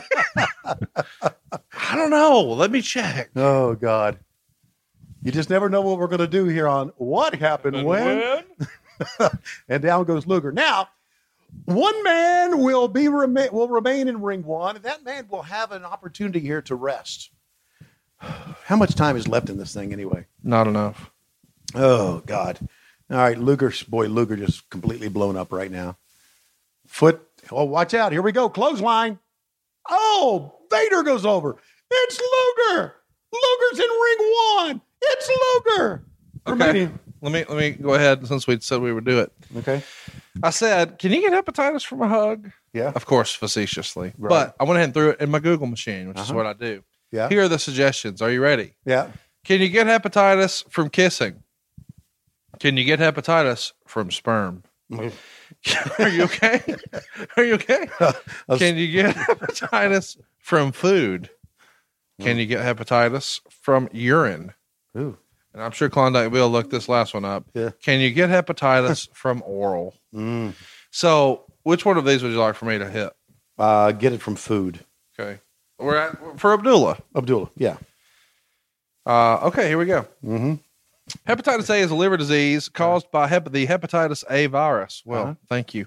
Uh, the disease is spread primarily through food or water contaminated by stool from an infected person. Hepatitis A is one of the few, uh, one of the few foodborne or waterborne illnesses that can be prevented by vaccination. Wow. So it is So foodborne. if you ate at Abdullah the Butcher's house of ribs and he didn't wipe his ass after he took a shit before Uh-huh. he made your rib tips, uh-huh.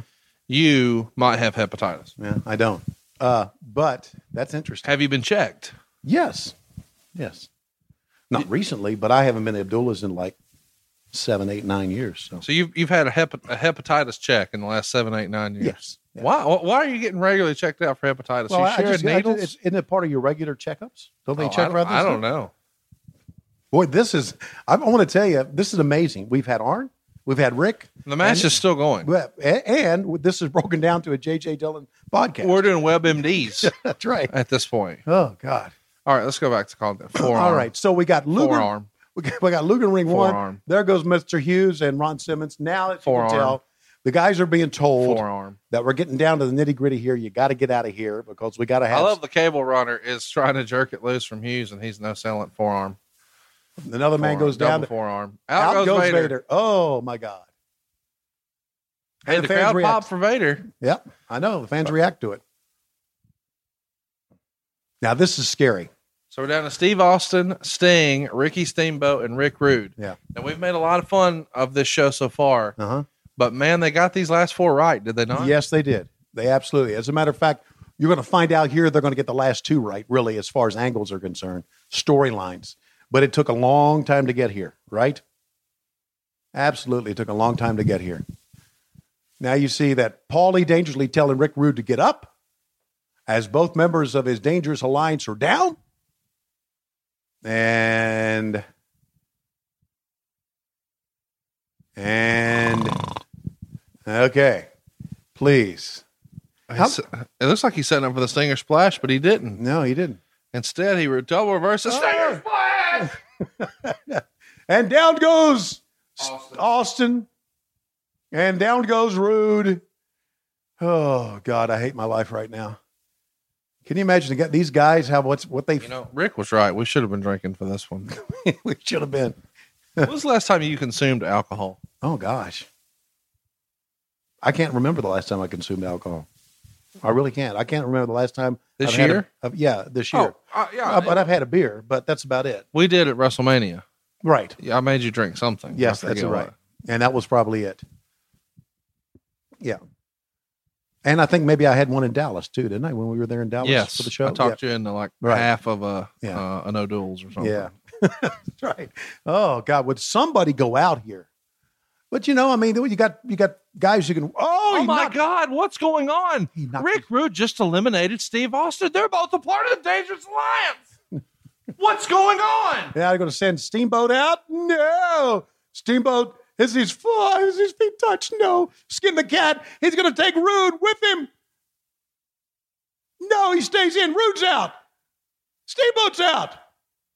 You know what that means, Conrad? We're down to Sting and Lex Luger are our final two combatants. Oh. Who's going to be our Battle Bowl champion 1990? Oh my God, Rick Rude has slithered back into the ring and delivered the Rude Awakening to Sting.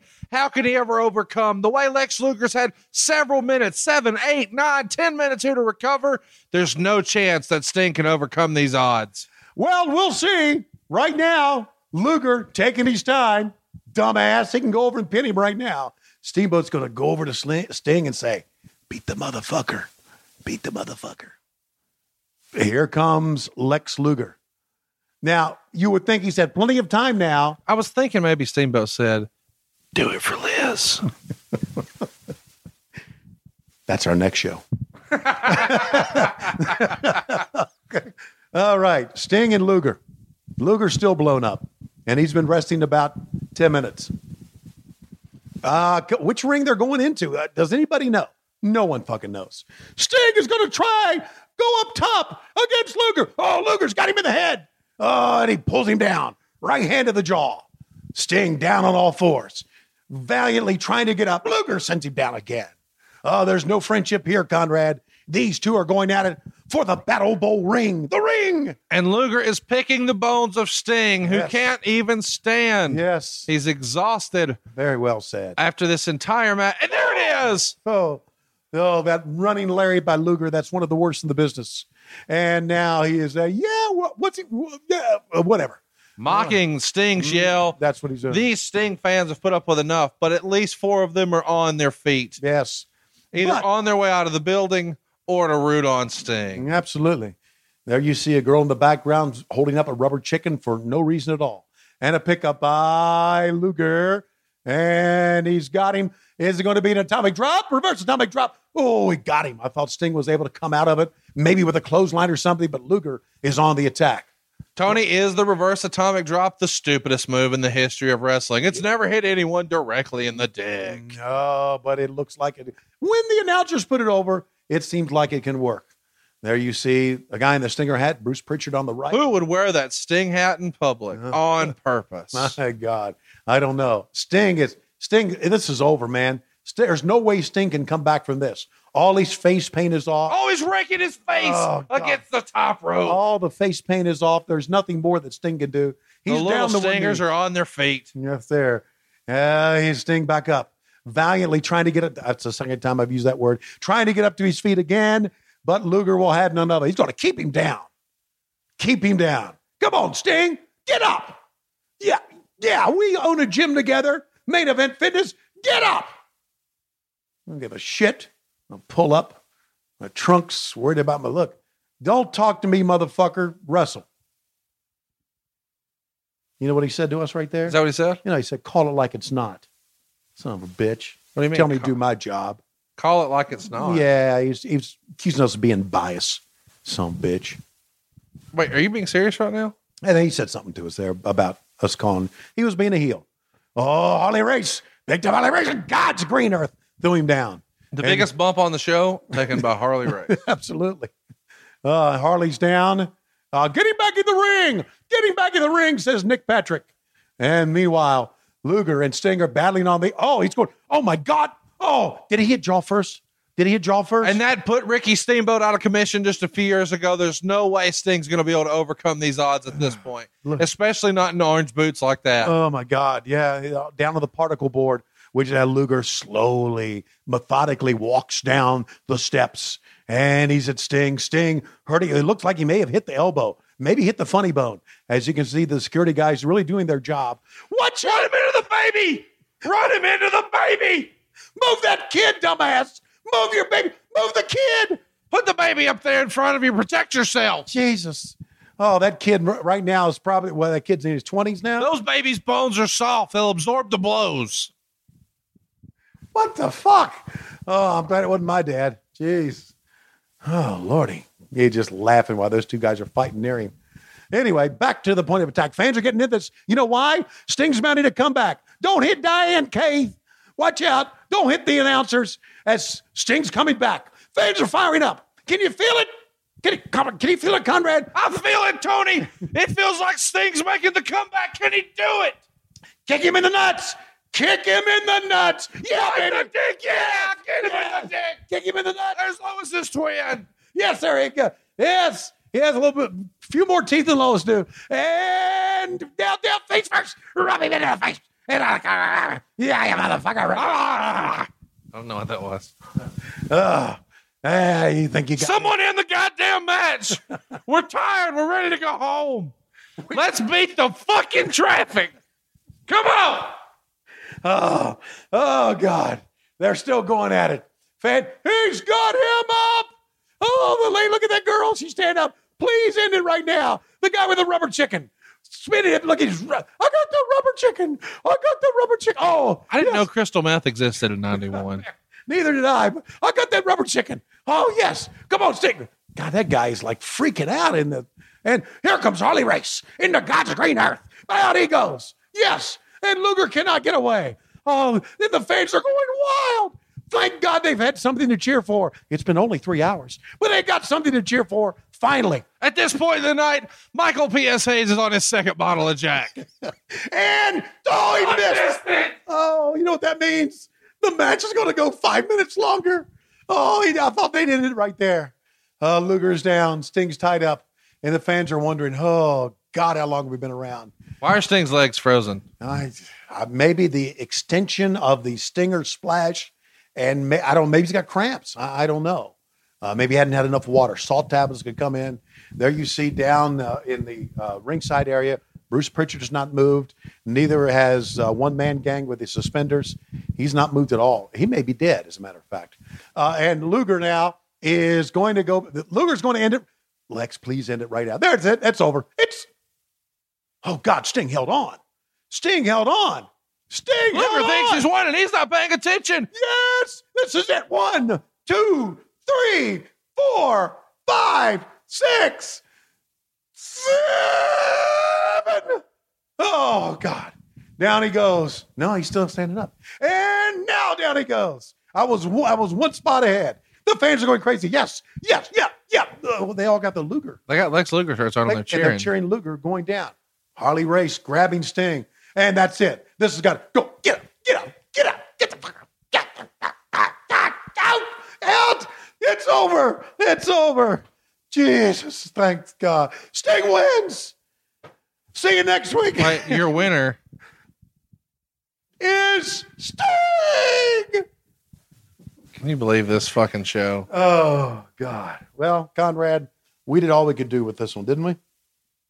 I mean, we called Arn Anderson. Well, he called Yeah. us. And then we called Ric Flair. thanks to Arn, thanks to Ric for being with us. Hope you don't mind just being a small snippet on our, our podcast here. Sting is your winner, and Sting wins Battle Bowl. Now we're going to present him with the ring. Oh, we ain't got the ring. we forgot it. Is this real?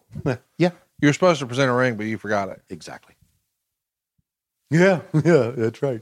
Yeah, okay. We love Sting. Fans, though, I think they enjoyed the end of that, don't you? Yeah, it took a long way. through three hours to get there. Exactly. It was very good at the end. But you're right. They had this and, and Sting doing a great job of of calling out to the fans. There This you- is your Hogan must pose moment with Sting. uh-huh. not? Exactly. And now he's like, fuck this, I'm out of here. Oh man. Well, Harley Race. Ah. Kenny Powers is holding him at bay. I'd like to announce too, Harley Race, who we see here, and this is fitting for Christmas time. He's actually wrestling's version of Benjamin Button. Uh, no, I'm being serious. About 10 years ago, he starred in a movie called Bad Santa. And by that point, the Benjamin Buttonism had advanced to the point to where Harley looked like a small child, even though he was really about 75 years old. So you could see Harley Race as a 75 year old child star in the movie Bad Santa as a young boy, where he offers Billy Bob some sandwiches. Do you recall this? Yes, I do. It's kind of ironic because he was a bit of a bully as a youngster, and then in Bad Santa, he had to portray a child who was a victim of bullying. So it just goes to show you, kids, be careful you're bullying. You might be picking on Benjamin Button Harley Race. Who in the world? What in the world?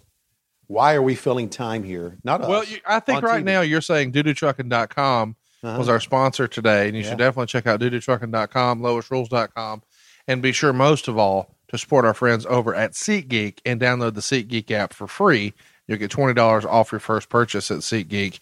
All you've got to do is download the app for free and use our promo code What Happened. Mm. That's what happened, and you get $20 off, right, JR?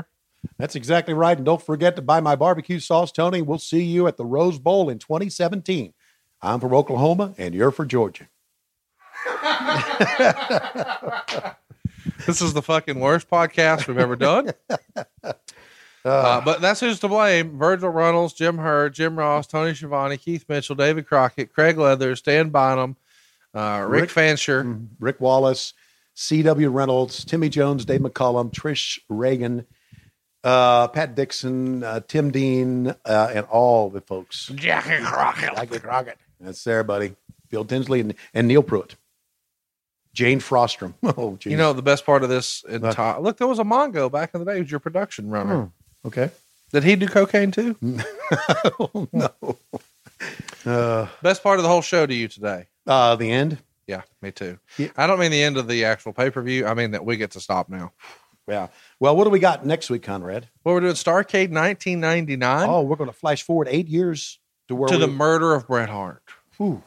And uh, then we're going to go the following week after that, December 22nd, 1997, Nitro. We haven't done a whole Nitro since the August 97. I'm looking forward to us covering a whole Nitro, and uh, that'll be pretty fun. We've only done that a handful of times. We did it with the first Nitro, we did it with the last one, we did it from when uh, Hogan lost the belt to Luger in August 97. And now we're going to do the go home show for Starrcade 97. And of course, we're on our way to the 20th anniversary of Starrcade 97. Woo. Woo indeed. Thanks for tuning in. Uh, I am at Hey Hey, it's Conrad. He is at Tony Schiavone and uh or he is at Tony Schiavone 24. And it feels like we are out of time. This is the part where you do your deal, you know. Oh, it is? Yeah. All right. The last two men left in the ring for Battle Bowl in ring number one is Conrad Thompson, and ring number two is Dave Silva. Between the two rings is a Christmas turkey. And as we know, both men are as full of shit as a Christmas turkey. Now they both will try to vie for the Christmas turkey. They both dive in the center of the ring. They both reach out a turkey leg and stick it up each other's ass. And now they're gnawing on each side of the breast. And we're out of time. Stay in next week on What Happened When.